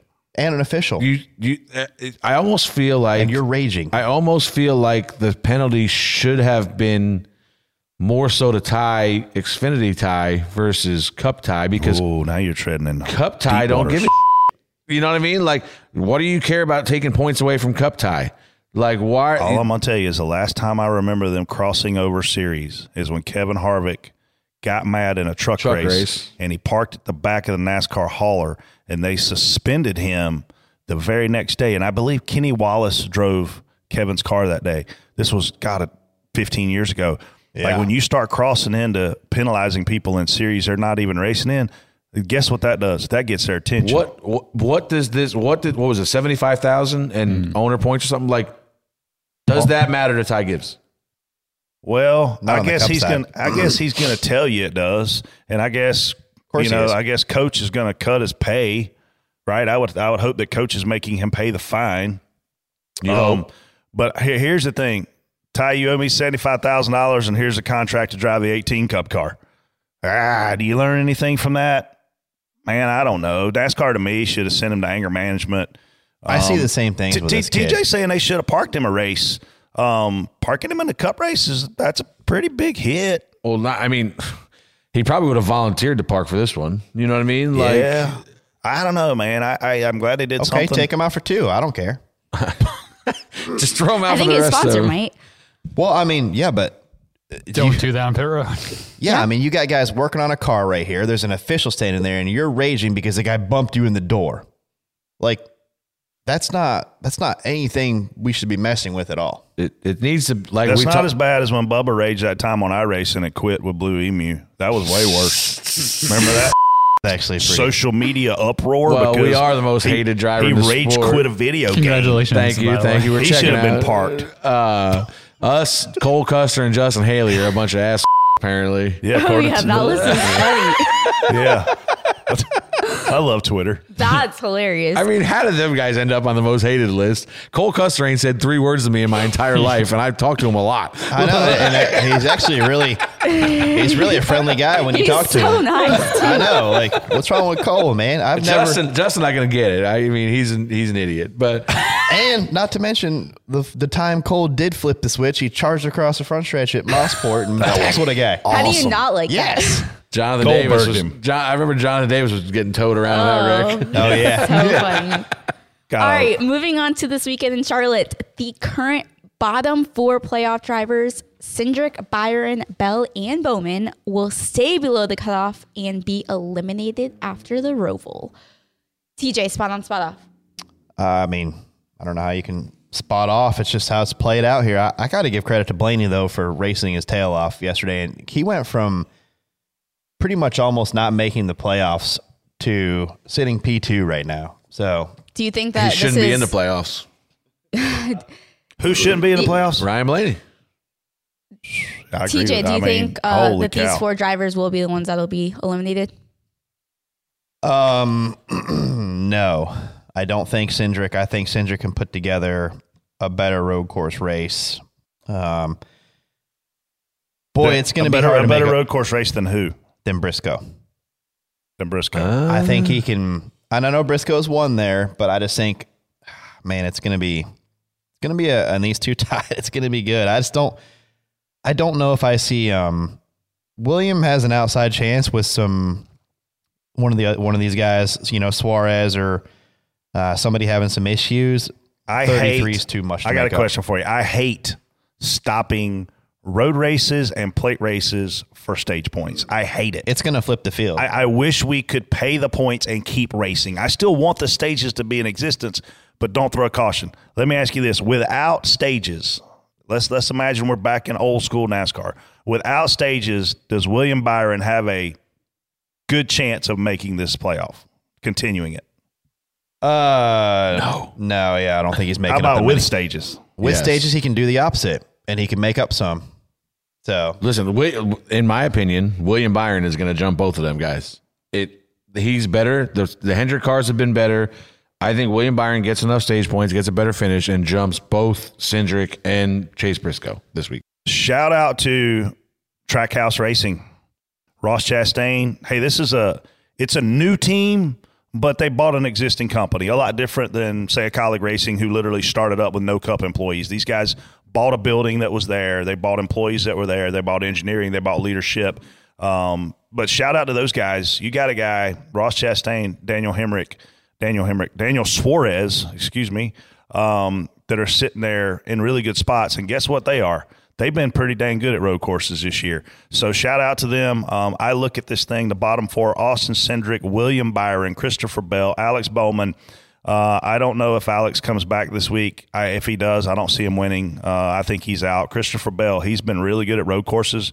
He's in a must win, so he's not going to go for points. He's going to go for track position, and he's going to flip stages, and he's going to do everything he can. He's in a must win situation. William and Austin are not. Um, I will say, and, and I love a lot of the guys on this 14 team, obviously, uh, worked there for several years. I don't know why, but Chase Briscoe is not fast anywhere right now. I, and I don't know why, because he came out to start the season, and I'm like, ran man, fifth. Listen, they they stole, they literally Kansas- stole twenty points last week. Kansas, Texas. They Texas, stole yeah, Texas, Texas, twenty sorry. points. Yeah, Texas. he was a twenty fifth place car and somehow finished fifth. If I mean, you give him, you take ten points away from him, he's out right now. Obviously, Yes. You know, they the, whatever that call was they made. Who's Yep, his crew Johnny. chief? Johnny Klausmeier. Like they they literally probably stole twenty points in Kansas. they got lucky in, in Texas too because they were struggling at the end there. They're about to lose tires. So. they don't have speed, but Stewart-Haas Racing is all hands on deck right here as a company. I mean, you got 350 people that work there. They've only got one car left with a chance of making the next round. It's probably not the one we would have picked. No, 100% not, man. So, uh, hey, look, this is going to be another fun one. I, I, when you look at the Roval, a lot of things can happen. Um, very, very fast racetrack in certain areas, very technical in others. Uh, I, have I've come to enjoy it. Do I wish we were running the oval this weekend? Yes. That was a good race. I, I mean, the, the freaking oval was awesome. Do It I wish we good. were running it instead of this for a cutoff race? Yes. We want more short tracks. We got more road courses, and and here we are. But I Last think, year we hated Charlotte. I think William Byron qualifies top seven. I think he finishes both stages with a lot of points, and I think I think Austin Cindric's out. I think I think he's.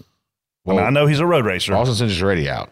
Well, I mean he's tied. You gotta you gotta go Briscoe. so you're saying Cindric. Briscoe's out, Byron's in.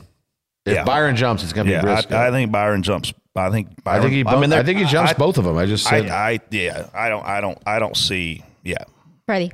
yeah, I, like I said, I think I think Byron's going to jump both of them. You know, I think the you, you see this race run differently. You see AJ. One of the biggest things AJ was harping on this uh, on the Xfinity side was he wanted to, he wants to win the Roval, right? He want that's he's a road racer. He's th- th- those where he kind of hangs his hat. He takes pride in, in kicking everybody's ass on the Roval. Well, if he didn't win Talladega, he's got to play the point game. And if you play the point game, you you lessen your chances of winning the race. Now on Saturday, he can go out there and and win the race. He can short pitch stages. He can get track position. He doesn't have to worry about points anymore. That that's what these guys are going to have to do now. You're going to have different differing strategies of guys that have to chase the points and they're going to sacrifice their overall finish in the race because they're chasing stage points. But to Brett's point, the Hendrick cars have been fast all these road courses. Uh, Williams a good road course racer. They just, I think they just have more speed than the two and the fourteen, and I think William like, and it doesn't take much. I mean, if William wins a stage and they finish fifth. By the end of this, by the end of the second stage, Williams in or or one point Now out, you know, straight up. and now you're racing straight up. So, it, I mean, it's not a lot. I think I think William jumps both of them and gets in. There's a lot of things too, TJ, that can come into play here. Um, the Stewart-Haas cars, the teammates, the 41, the 10, Kevin Harvick. Uh, if they're racing an Austin Cindric or William Byron, how hard do they race them? Uh, probably pretty hard. Pretty hard. Like there's a lot of things. If you're a intelligent, an intelligent race fan, like I know all our listeners are, um, we No don't, Darfs no allowed. Darfs listen to us. None. Uh, if you are Darf and listen to us, we fix you. You're no longer a Darf. But like, watch that within the race. Like, if you see, you know, William Byron running two tenths a lap quicker than Kevin Harvick, and he catch him, Kevin's not going to let that guy go. He's going to race the dog food out of him. Dog food. Um, There'll be a lot of mini races going on. You know, just looking at this list, that's something I didn't think about. Um, when the last time the round of eight, obviously Christopher Bell's at risk right here. He's probably not going to make it unless he wins. Gi- Gibbs is only going to have one car in the round of eight. Like, when was the last time? Because you figure Kyle's always been in the round of eight. Martin. Martin. Like, they've always had three, or at least two or three guys in, and they're- they're looking at Denny's their only shot now. Yeah, I, I again shout out, shout out to Trackhouse, man. You're in some elite company in terms of organizations and drivers. Yep. And before we head into Reaction Theater, breaking news while we record the show, uh, Jordan with The Athletic is reporting that AJ Allmendinger will be going to Kaulig with the Cup Series full time 2023. Brett, is this true? I don't know. Um, I, I truly don't know. First time I've heard that. I see that smile. All right, we'll go to reaction theater.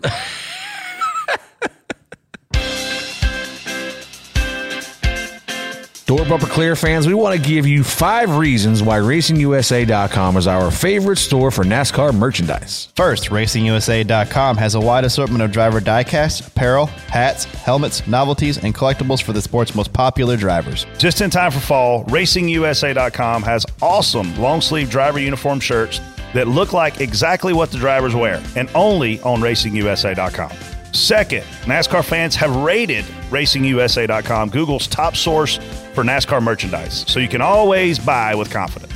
Third, RacingUSA.com discounts every in stock and pre order item every day, so no need to wait for a sale. Fourth, RacingUSA.com guarantees the lowest advertised diecast prices, so you don't have to shop around for a better price. Fifth, RacingUSA.com ships all in stock orders the next business day, so you can get your order faster than anyone else in the business. Fans, RacingUSA.com is Door Bumper Clear's choice for NASCAR merchandise, and we want it to be yours as well. Whenever you need new gear to show your support for your favorite driver, shop racingusa.com where you're always somebody special.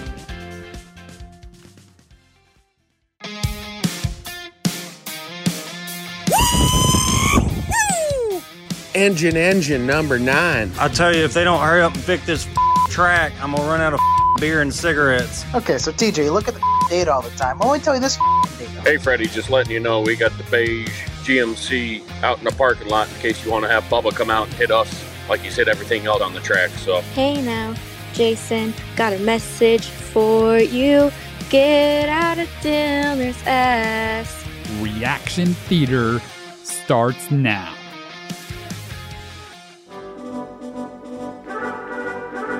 How in the does NASCAR throw the caution flag 200 feet before the Truck Series race ends? They're not lifting. They're 200 feet away from the line. Just let them race it to the line and see Did what happens. Stupid. Cool, Matty D1. But I mean, did he really? Told you we had smart fans. Listen to that. Congrats, Matty D. Finally winning a race. That he didn't win. They didn't win. They he should have been So I, penalized. I love. I, I really laughed at somebody said that's the first lap Matty D led in his career, and everybody's like, "Well, he didn't lead a lap. Like he led to the restart zone." First race at Talladega for the weekend, and we've got a What an Idiot award. Let's just run out on the front stretch of Talladega and grab that tire real quick. McCoy, what a All right. moron. I'm putting TJ on the spot. TJ did it. I want to know if somebody told him to go get the tire. I'm not saying who, but did somebody say go get that tire? No, he just reacted. He was that was the tire that had was supposed to be going on the truck, and he was going to get it. Damn, that was one going on the truck. Yeah, he was, he was running out. It, he was running around the truck and, And wiped out, and it fell. That was the one that was going on the truck. So okay, so no, yeah, once again a learning opportunity. Fair. Yeah, I'd say. Okay, should NASCAR hold a class at the beginning of the year? They make us do all these other classes uh, that we won't get into, but should they hold a class for all pit crew people to watch? Do's and don'ts. And if you do this, we're pulling your hard Yeah, I card. don't- You're suspended from activity. Escorted off the property. Just escorted off property. I'm not going out there. I don't care if I'm dropping. I'm not yeah, running but you're out not there. a six foot five badass either. It don't matter. You're five foot six what's, badass. What's, oh, yeah, that's true. Five seven. Um, there's 190 miles. I must be taller than trucks. five eight if you're five seven. I'm five seven. I'm five nine then. Okay. Whatever you think. Um, there's still trucks going around the track at race speed, and they're coming. Someone could be coming to pit road and wipe out. I am not running out there. But shouldn't shouldn't they tell you don't run out there? I mean, you should know that. How do you not know?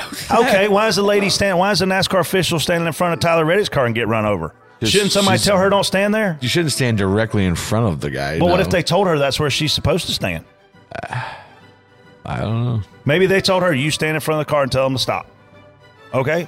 Maybe they shouldn't. Maybe they should tell her to get the f- out of the way so you don't get run over in the- case the car don't have brakes, the or in case the throttle hangs, or in case the driver falls asleep. We got a lady standing in front of a car that gets creamed. She could she could have crushed both of her legs. Y'all can't argue with me because I'm You right. threw the caution for the 16 car? Really? He was in a pit box.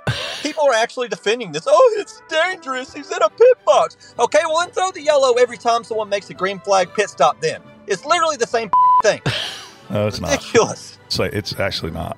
The No, green flag not. pit stop's more dangerous. How do you have Talladega and not have a wall on the outside of pit wall, pit road? Like we talked about this a couple None of weeks them ago. do. Daytona don't. I know, but why, how, how? Of all the places where we pit Because- under green, We're gonna how- have- we're gonna have a because of that wall has to come to an end at some point. That'd be a really dangerous spot. then you simply have a curve in the wall like you do all the Oh, other walls to why not? start it. How about a f- ramp? Yeah, just jump. I'm down for it. What I'm not down for is throwing cautions for cars in pit stalls. Like I don't get it. If it was two to go, would they have thrown a caution? Yeah, why not? Congratulations to Chase Elliott. Moving on to the round of eight here.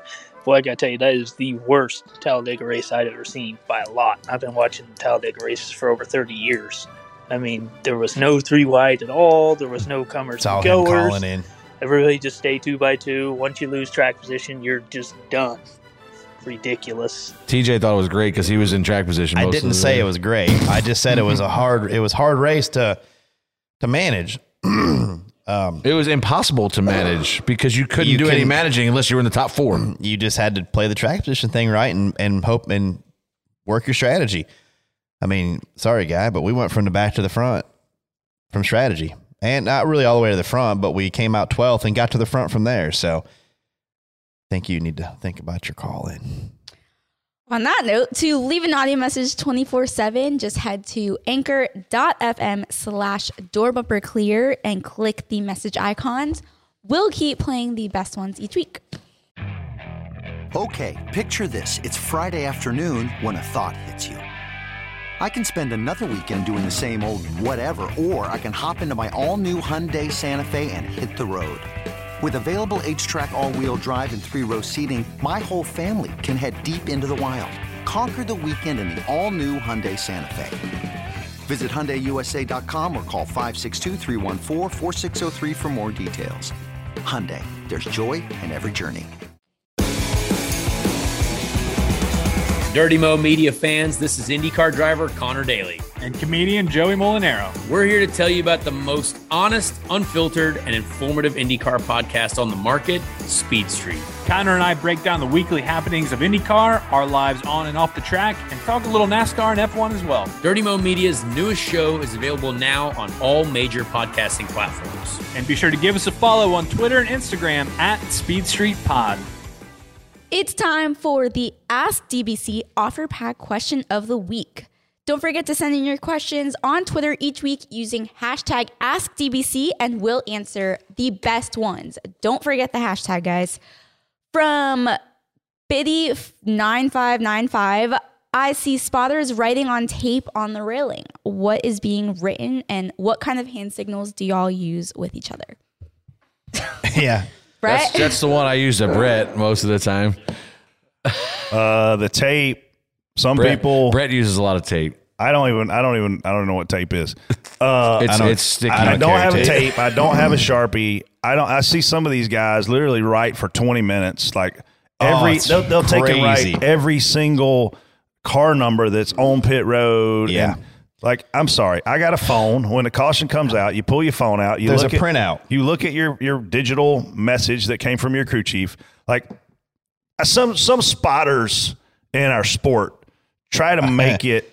Uh, I don't. How do you how do you describe what I'm about to say? That's that's all I need right there. So why the f- am I going to get? I out don't of- even. I keep that in my pocket. If I print it, I don't. What I don't it put it out. Like like when I look at It's just a map. Oh, like yeah, I can't show you. My, my friend Tab, who I who I think is a, a funny dude, good dude. Like he's got customized tape. Not only does he have tape, he's got customized tape. Now I will say, my friend TJ, he used to have Buffalo Bills tape, but Yeah, ran out. in today's world, this is literally like having a, a stone and trying to carve a, a, a freaking archaic message into into stone. Like it's 2022. Why are you writing all this Herm, down? I look. I used, I always I stand next to Herm a lot. He's got like hieroglyphics on his stuff. Like he's got marks, and I'm like, Herm, what is that? He's Codes. uh, it's codes for. So I, I was like, all right, got it. Ain't nobody listening to them. They don't need codes. What about hand signals? Uh, Brett, oh, do that hand signal again. This one. yeah. yeah. That, that's my hand signal to Brett half the race usually. Uh, hand signals. The, the majority of hand signals used to be used to be qualifying was or practice was most of them was Yeah. I'm on a Q run it was a Q we'd hold a big Q up Q run Q uh, or tires I'm on tires get the hell out of my way uh, the only hand signal we really use during the race is we're pitting we wave Yeah, at you each just other wave. um, sometimes Talladega a lot of guys don't like to wave and we just run each other over and you wreck coming to pit road but Yeah. uh, yeah, it's really just waving. Or I was flipping TJ off at uh, where was that? Kansas? Kansas. Yeah, I was flipping him off. He wasn't looking. I think some of the during the race, a few of the drivers complained that they couldn't see the hand signals from the drivers. So is that when you guys kind of stepped in Um, and helped with communicate? Well, it's normally you know who you're pitting with, and and you just tell your driver, hey, you know, you're clear by. You know, we were over the one. We had to come down for the speeding penalty. I'm like, all right, you're clear by one over the one. I went down and told the one we're pitting. Yeah. You, you know the guys that you're pitting with. They you find each other. Like if we're running re- nose tail on the track and you know we're getting close. When I'm pitting that, I'm there telling Freddie that I'm pitting this lap, and he said, then he tells Bubba, hey, he's pitting in front of you this lap. Yeah. You know, so you know what's going on. The, the tape is used to signify where somebody Ba- stands. Basically, basically what I yeah tape for one is I use tape and it's just I for me, a lot of the stuff that I, eh, just the way I've learned in my entire life, like if I write something down, I, I absorb it better for some, whatever reason. Uh, like, so I write a lot of notes to myself, or if I'm doing anything, I write it down. And when I write it down, I, I comprehend the information better. So like I, I tape, I use, I write my pit map out, which is just two or three spots on either side of our pit stall, our 10 away mark and what the stages are. A lot of times Brett goes, can you write your stages over here so that I can look at it? So, so he's lying about the, the, the fact that he 10 use away yesterday was a 42 car. I didn't have to write it down. I looked Yeah. down there and saw it. Yeah, I didn't. I don't, everybody it's, does it. It's not like I ever. I don't ever. Rarely do I go back and look at my tape for the information. I just like for whatever reason. That's how I. When I write down ten away, yesterday was a thirty-eight box for me. My, my favorite guy to stand beside is Drew Herring because he has Drew Herring. Um, he's a complete office. Listen to me. He brings a legitimate. He, he's NASA. He works for NASA during the race. he's not just a spotter. This guy has got more electronics up there than freaking Best Buy. And so you just look over there. His one of his twelve computers that he's managed to bring in his backpack and in his rolling Well, bag. he's got a second case and in for his all that tote sack and in his pocketbook. he has got more shit up there than any human being. spotter bag is bigger than this table. It is. It's bigger than this table. I don't know how it gets on the airplane. Uh, to me, I just don't have time or use for all that stuff. There's things that you can use at certain He's times, He's got but battery packs. He's got cords. He's got. I mean, it's If unbelievable. you ever need gonna anything, go to Drew it. Herring. Yeah. All right, this next one is from Truckee for Life. Who would you guys pick to lead the NASCAR organization if there were a leadership change like Denny suggested? Denny suggested a leadership change. Yes, he did. And he re- he did reiterate after the race that he was not referring to Steve Phelps. So, So that means he was talking about Steve Phelps, probably. no, he said Steve is a great leader in the organization. So he is referring to somebody else. Who do you guys think?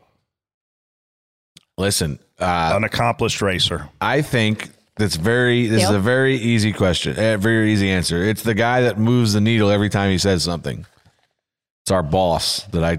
Well, our Not anymore. boss. Not I your got- boss anymore. When I got fired this morning, but I, I, listen, I, I said years ago, Dale is your guy, but Dale Jr. doesn't have time for that. No. and it doesn't. Don't don't get mad when I say this. It don't pay enough. no. It don't pay enough. Dale Jr. Nah. Look, but but in my opinion, Casey, to your point, um, look look at the CEOs. Uh, look, what does Roger Goodell make? A lot. yeah, What do you think Steve Uh, Phelps makes? You think he makes as much as Roger Goodell? Not a chance. absolutely. You not. think he makes forty percent as much as Roger Goodell? No. I know. So let me tell you something. Come off your pocketbook and go get a guy like a Jeff Burton or like a Mark Martin. Again, give, give me a super accomplished Hall of Fame driver in the booth, or even Ray Evernham. Give me Ray Evernham right now. I'd take Ray Evernham as president of NASCAR. Would you? Yeah. I mean, we talk about this on a smaller scale. Roger Goodell makes sixty-three million a year. I don't think Phelps is making I that. don't think Phelps is making twenty. My gosh. But man up and, and offer Jeff Burton more than he makes doing TV, offer Ray Evernham more than he makes doing whatever he's doing, and get a guy like that. I, somebody had asked me, so I, I don't even know if he's announced this yet, but I'm going to put it out there. Jesse Little quit racing and he's going to become a race director. You know, that he's begun the training to become a race director. And somebody asked me my opinion of it. And I was like, I think it's great because he is a race car driver. He's, and not, I mean, he doesn't have to be, for, in my opinion, doesn't have to be the most accomplished race car driver to be a great race director. Just the fact that he has been in a truck or a car and knows how the radios work. Because a lot of times we get yelled at from race control and they're like, tell your driver this. And you're like, I can't because he's talking right now. Like, and they're like, tell him. And I'm like, I will. As soon as he shuts up, I will be happy to tell him, but I can't right now. So, like, just to have somebody that has racing experience, that's been in these cars, been in these situations, knows how the radio transmissions work, knows, like, it's just, I mean, Ben Kennedy, I feel like has been been a great advocate advocate for the sport as with his leadership role. So, I mean, I think Jesse. What's a, what what changes has he made that you're speaking to that you're, you said is so great? I- I'm asking this question. I'm not I'm not saying he's not great. I'm just what has he done that you love so much? Well, just you know, changes n- new tracks and just overall like being a voice for the sport. I, I feel like at least when he was in the beginning, when he first started, I I noticed a change, and I still do, and I don't think that it's as publicized, but I I do think he plays a very large role. I would love to see a highly accomplished racer way up in their brass And Yes. Ben Kennedy was a racer. Was he highly accomplished? No. No, unfortunately not. Won one race. Um, he also is a legacy guy. I mean, he's a fourth generation France. Yeah. So, of course, he's going to be high up. Um, I wish I'd have been named France. no kidding. Brett France. Brett I, France. I, I tell you where I wouldn't be. I wouldn't be in race control if my last name was France. I'd be on a yacht. You'd be with the other friends. nah. Ay. Who is our OfferPad question of the week? Whichever one you like, Casey. All right, let's give it to Truckee for Life. Congrats to Truckee for Life You win nothing. having this week's OfferPad question of the week. It's You're the winner of a great big ball of nothing.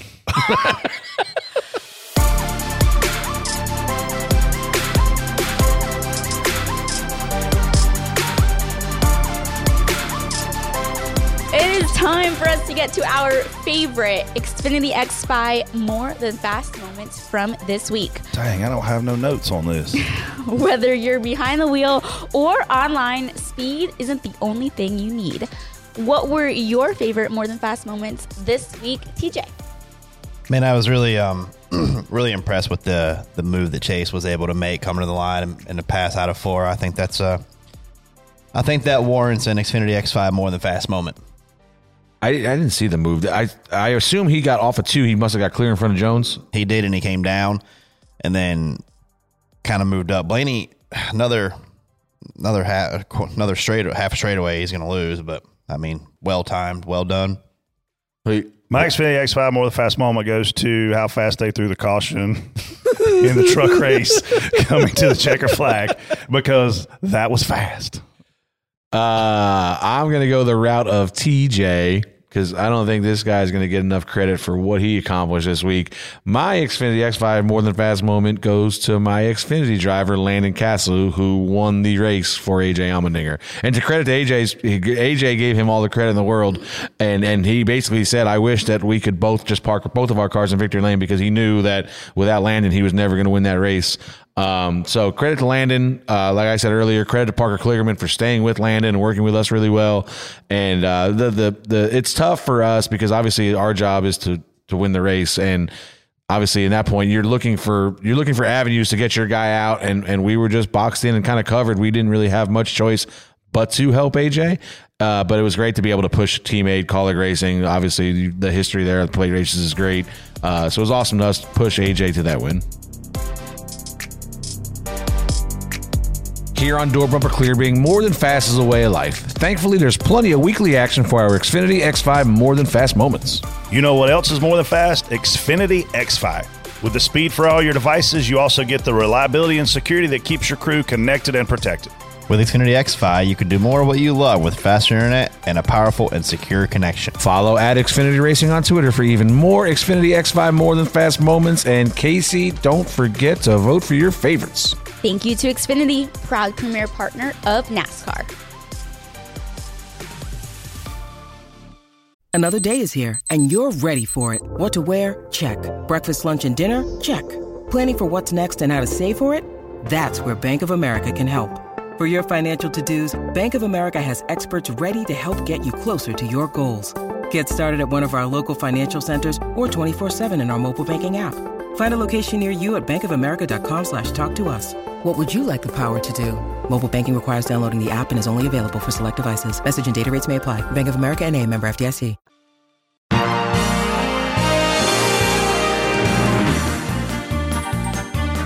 What an idiot, man.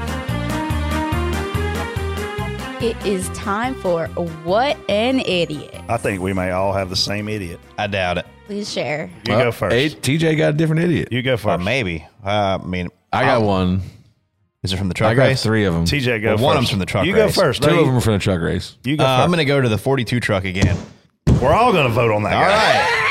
That's what I'm saying. First unanimous one ever. Yeah, what? I didn't think you would go that, that route. That's but all all right. right. That's the top of my I'm list. blasting this idiot. Just Richmond, Talladega, you just, you're Here's, raging. wh- here's why I'm. Here, Good here's, Lord. here's. I'm not calling him an idiot for spinning out. I don't give a shit about that. Everybody does this. Sitting Everybody there. spins themselves out. Could you not pick a worse place? He drove to the front right in front of the officials. like let's get a like go around. The, if you Talladega, Off two? Talladega Yeah. is an easy place to spin out. Like you, Yeah. like you could you can make. Like, I'm on the apron. I'm half on the apron. I spin out. Oh, Why are you calling him an idiot? I don't know that we got that. We let you get that far. Ah, just for self spinning and bringing out a caution Again. Again, yeah. the, the- So- the problem is this is not the first time for him. No. So he wrecked the dog food out of somebody uh, where Indianapolis Raceway. No, Park? it was Colby uh, Howard. Richmond. Oh, Col- no, he he right hooked Colby Howard at uh in the at IRP. He right hooked him, just Yeah. completely flat out wrecked him. Um, And at Richmond. and it was won. under it was under green. So we're mad at William Byron for Exmeyer yellow. He about killed this guy under green. You brought out the caution on purpose at what Vegas, Yeah. And now you've brought it out again. This is not the Carson Hocevar He truck series. He wrecked the lap car. Remember, he was a la- he was getting ready to lose a lap. He wrecked another lap car and got the lucky Th- dog. This is not. They need to. waved You, around. you talk about parking a guy. You want to park Ty Gibbs, which I'm not saying I disagree with. you. This guy should be parked for the rest of the year. This is not the Carson Hocevar Truck Series, and he needs to be sent that message loud and clear. He is ruining the fing Truck Series by himself.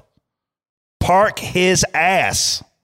I'm telling you, park him. This is ridiculous. What they're allowing this kid to go out and do every week is freaking Bowman Gray. Yeah, and you and listen, they penalized him a lap. Well, guess what? He was going to lose more than a lap if he if three. he rode around with his flat or whatever he had. You know, you didn't even. You're, you're, there's really not a penalty there. Why wouldn't you stop? I'm going to lose three laps if I crawl around here and go back to pit road, or I lose one by stopping in the yellow out. And, and in both races yesterday, and both races this weekend where this happened, I felt like the Truck Series was going to play out better without a caution. I felt like the Cup Series race was going to finish a lot better without that caution for Henry. You completely changed the end of the Truck Series So- race at Talladega in a playoff scenario because you're an I have a question for you. What if he's being told? I'm not saying he was, but what if, you know, what happens then? But who's he being told by? I'm, I'm just a- saying. I'm a- It's a team Tyler. member. It's a team member. So park him. That's what well, I'm saying. Don't saying. even let though. him come to the racetrack. So what if the spotter's telling him to sit there? But Hey, they, they're done. They're like park. You're if by parking the truck, you're penalizing the entire team. Park everybody. Park. I don't, gotcha. let, don't let him show up.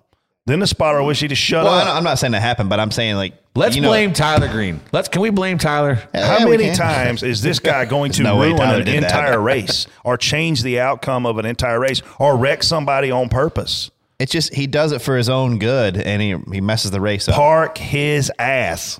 I'm gonna say it again. Park his ass. This is this is a, this is out of control. It's ridiculous. It's on one to ten, a one out of ten. TJ, ten being out of control. How out of control is this guy? I mean, I, I forgot about all the instances you brought up, and now that I remember them, I mean, it's it's out of control. How eight one to ten? Uh, I mean, it's up there. It's probably uh, seven to eight to me. Park him. I obviously the picker guy running out is also not ideal. Yeah. Uh, but how about this Bassmasters deal? Oh my god. Those dudes, how much did they win? I saw something Well, like there was they won like they won this tournament last year. they won a boat. They won a boat. The guy just went a little heavy, like you know, he, he just put a little too It many was weights in there. It was hundreds of thousands of dollars. Oh, they've- they've- yeah. these two guys together have won. The video I saw was hysterical where they're just, I mean, this guy's just standing there watching him cut his fish open and they're just pulling lead weights and pliers and fillets All of old sorts of fish out of them. And the guy, they're just standing there screaming at him. Like, Oh, they're heckling the heck out Oh my God. But what idiot. Dude. Like, I mean, I, I, I really, I probably shouldn't call him an idiot because he probably made hundreds of thousands of dollars doing this until he got caught. So, yeah, congratulations to you, but now you're an idiot. He's going to be. He's probably been doing. Oh, they said like he can't fish anymore. Like they're going to pull his fishing licenses. Like it's it's he'll never be able to do that again for a, no. for a profession. no. But that's cheating sucks. Like that level. Like, I mean, I know, I know people look for. That's like That's bad. I mean, it wasn't like a marble. I mean, did you see the weights? Oh yeah, I saw Dude, the weights and those the extra things were fillet like- fish and the pliers and the. I mean, you yeah. And he just stood there like he just he, so what should they do to him? Should they kick him out of fishing? They should. I, I mean, I think it's it should Yeah. be criminal. Like, it, I mean, it's theft. Yeah, you were stealing money one for guy years. was screaming that. they That's should cut off a third of his worm for doing that. Jesus. Well, if he was That's a bad if, idea. it, if he was John Holmes, that'd be Well, fine. he's obviously using a big worm to catch these big fish. All right, let's move on. That's a bad idea. Let's move on to DBC picks. TJ, congratulations. You won at Talladega with Ryan Blaney. Brett leads with eight wins. Jason and Freddie are tied for second with seven. TJ in third with six, and I'm last Maybe he fishes with crickets. Maybe we should cut off his cricket. Cut his cricket Oh, let's make picks for the Charlotte Does he use a Roval. Bird? Freddie. who are you taking? I hate to do this because the guy just won. Who's your worm and this week? It's rarely Chase somebody goes back to back, but I'm taking Chase Elliott. You had to. You didn't have a choice. After uh, chatting with the person I'm going to pick, he would like me to pick himself because he's also helping the Tyler dinner. said to pick himself. Is going. Yes, I am picking Tyler Reddick. Tyler, please get your checkbook, credit card ready. Maybe increase your credit. Wanting. That's who I was wanting to pick because I knew Chase wouldn't be on the board. Who goes next? Ryan Blaney. Brett, who you got? Uh, Ross Chastain. EJ. I'm gonna go with the guy that has that's basically in a win. We go with William Byron. Interesting. We just said he could point his way in. He could, but I'm going almost with the with. Bell for that reason. Bell just seems to wreck a lot. Does Bell wreck a lot, or did I make that up? He wrecks a lot. I mean, he spins a lot. It seems like He spins a lot, but I mean he. Well, that's wrecking. Yeah, I mean he Well, does. not if you don't hit lot. anything. No, that's still a wreck. That'll if be I a spin wreck. out down here on I seventy seven That's a spin. That's not a wreck. and I don't hit anything, I'm not in a wreck. No, Did they throw the caution? depends. How many laps are left? Where's Hocevar at? Let's ask Hocevar when we throw the caution. Good lord. I would. I'm telling you right now. I would. Oh my god! If if I ran NASCAR, I would absolutely break this kid down this week. This would be the defining moment when you realize this is my sport, my series, not yours. He literally sat there and, and they tried to give. They gave him. I will give NASCAR credit for they waited it out like for ha- like it was like uh they're not even gonna throw. it. We're gonna race by him next lap and maybe Yeah. Uh, before we jump, Roval Week. A lot of people come to Charlotte for this race. A lot of fun things to do. A lot of fan days around. Uh, Cal- Millbridge Wednesday night Millbridge Wednesday night. night. Couch Racer is uh, will be at Kaulig Racing on Wednesday as part of their fan day. Um, a lot of shops to see while you're here. JRM's obviously uh, a popular spot. A lot of cup shops, NASCAR Hall of Fame, GoPro Motorplex, Victory Lane Karting in Charlotte. If you love to drive go karts, those are two of the best places you'll ever go in your Oh, life. GoPro's a lot of fun. And if you you'll want to see race your you'll see buddies, a lot of drivers out there too. during the GoPro week. runs 60 miles an hour, outdoor facility. Victory Lane Karting, 30 miles an hour, indoor facility. You feel like you're running 85 on those things. A lot of a lot of great things to do. A lot of great food in Charlotte. Jimmy Johnson's got freaking bars downtown. Um, this is we, we're we're very fortunate to live where we live. Big Al's. I was gonna say you gonna say Big Al's or what? DBC, I mean, geez. DBC party at Big Al's. Mike Davis told me that Big Al's is going to have to give us sponsorship money if we keep talking about them. uh, but no, man, this is uh, we're lucky. Got Lake Norman obviously right here in our backyard. It's going to be a beautiful weekend, and uh, just come enjoy Charlotte. Come enjoy the teams. Come enjoy the drivers that are getting out there, giving their time. There's a big big event Friday night, uh, Saturday night at the racetrack. We may end up stopping by there. Uh, me, TJ, Freddie, Casey. We Duggar's love you. playing. Duggar's playing. Three Doors Down's playing. Um, just a lot of fun stuff to do in, in this great city and great area we live in. If you stop by JRM, there's DBC shirts for sale now, so you can Mm, nice. pick one of those up, or you can order yours online too. Yeah. Uh, yeah. Sweet. Yeah. Come to Kaulig. Come see us Wednesday, right? Is that- Wednesday. Yep. Wednesday. Yep. Uh, See them at Big they Al's got a- every night this week. They got a driver announcement, I think, on Wednesday. That Wednesday, that'd be cool. have- Um, This is the one that was I can, I can, I can, I can guarantee you that we will be at Big Al's Sunday night after the Roval. Guaranteed. And Justin Haley is not going to be a tight bad. ass. Let me tell you what this little guy did. Last night, Yeah, I was Oh, too boy. drunk. I don't know what happened. This He- little guy. he comes, Little he fella. comes to Big Al's, and he makes a lot of money. Do you know he didn't even pick up my check? He didn't pay. I got my tab and it was three hundred and fifty dollars. I think he might have even walked out and not even picked up his check at this point. I think you might have paid my check. I did pay your check. No, actually, me and you split it. Me and you, me and you split the check, and Doug threw a hundred dollar to uh, Jess for for being a great server. Um, yeah, he didn't even pick Doug- up my check. Doug Server wasn't I saved his life for thirty weeks so far this year. I mean, legitimately. I saved his life. I've saved it. I've physically labored and saved his life. And he didn't even. I hope every fan that's listening, and I know there's a million of y'all out there, when you see Justin Haley at fan day, you give him about not picking up my check. The biggest thing I took away from last night was I just wish Justin's brother would shut the hell up. I He mean, don't talk. uh, Justin says he's chatty. He didn't. I think he said three words to us last night. Can Quinn, we tell the story of why he is you don't remember the story, do you? I don't remember the story. So oh, oh, no, I sitting do there remember. Drinking, I do he's sitting there drinking Diet Coke. I do remember. He's sitting there drinking Diet Coke, and I'm like, They have Diet Coke at Big Al's. I'm like, you don't, you don't drink, man? He's like, no, I don't drink. I was like, oh, okay. So every person that's quit drinking has a bad story as to why they quit. So there was a defining moment in their life. This guy jumped into a pond that had a bunch of alligators in it, Volusia. and that's when he realized, that- Probably Maybe, not a maybe good this, idea. maybe this ain't for me. what an idiot, oh, I love it, Justin! You cheap ass. Yeah, what the hell, Justin? Guess what you're doing this week? You're buying Big Al's. All right, and you I better might save show up. I might show up. Justin's coming to buy. Me too, honestly. All right. Thank you all, as always, for listening. Uh, be sure to watch us on MAV TV this Thursday at 7 p.m. Eastern. Thank you to our amazing presenting sponsor, OfferPad. See y'all this week at Charlotte or wherever we might see you. Can't wait. Great week. Yeah. Should be good. Love you guys. Holla. Have a great week. See ya. Word.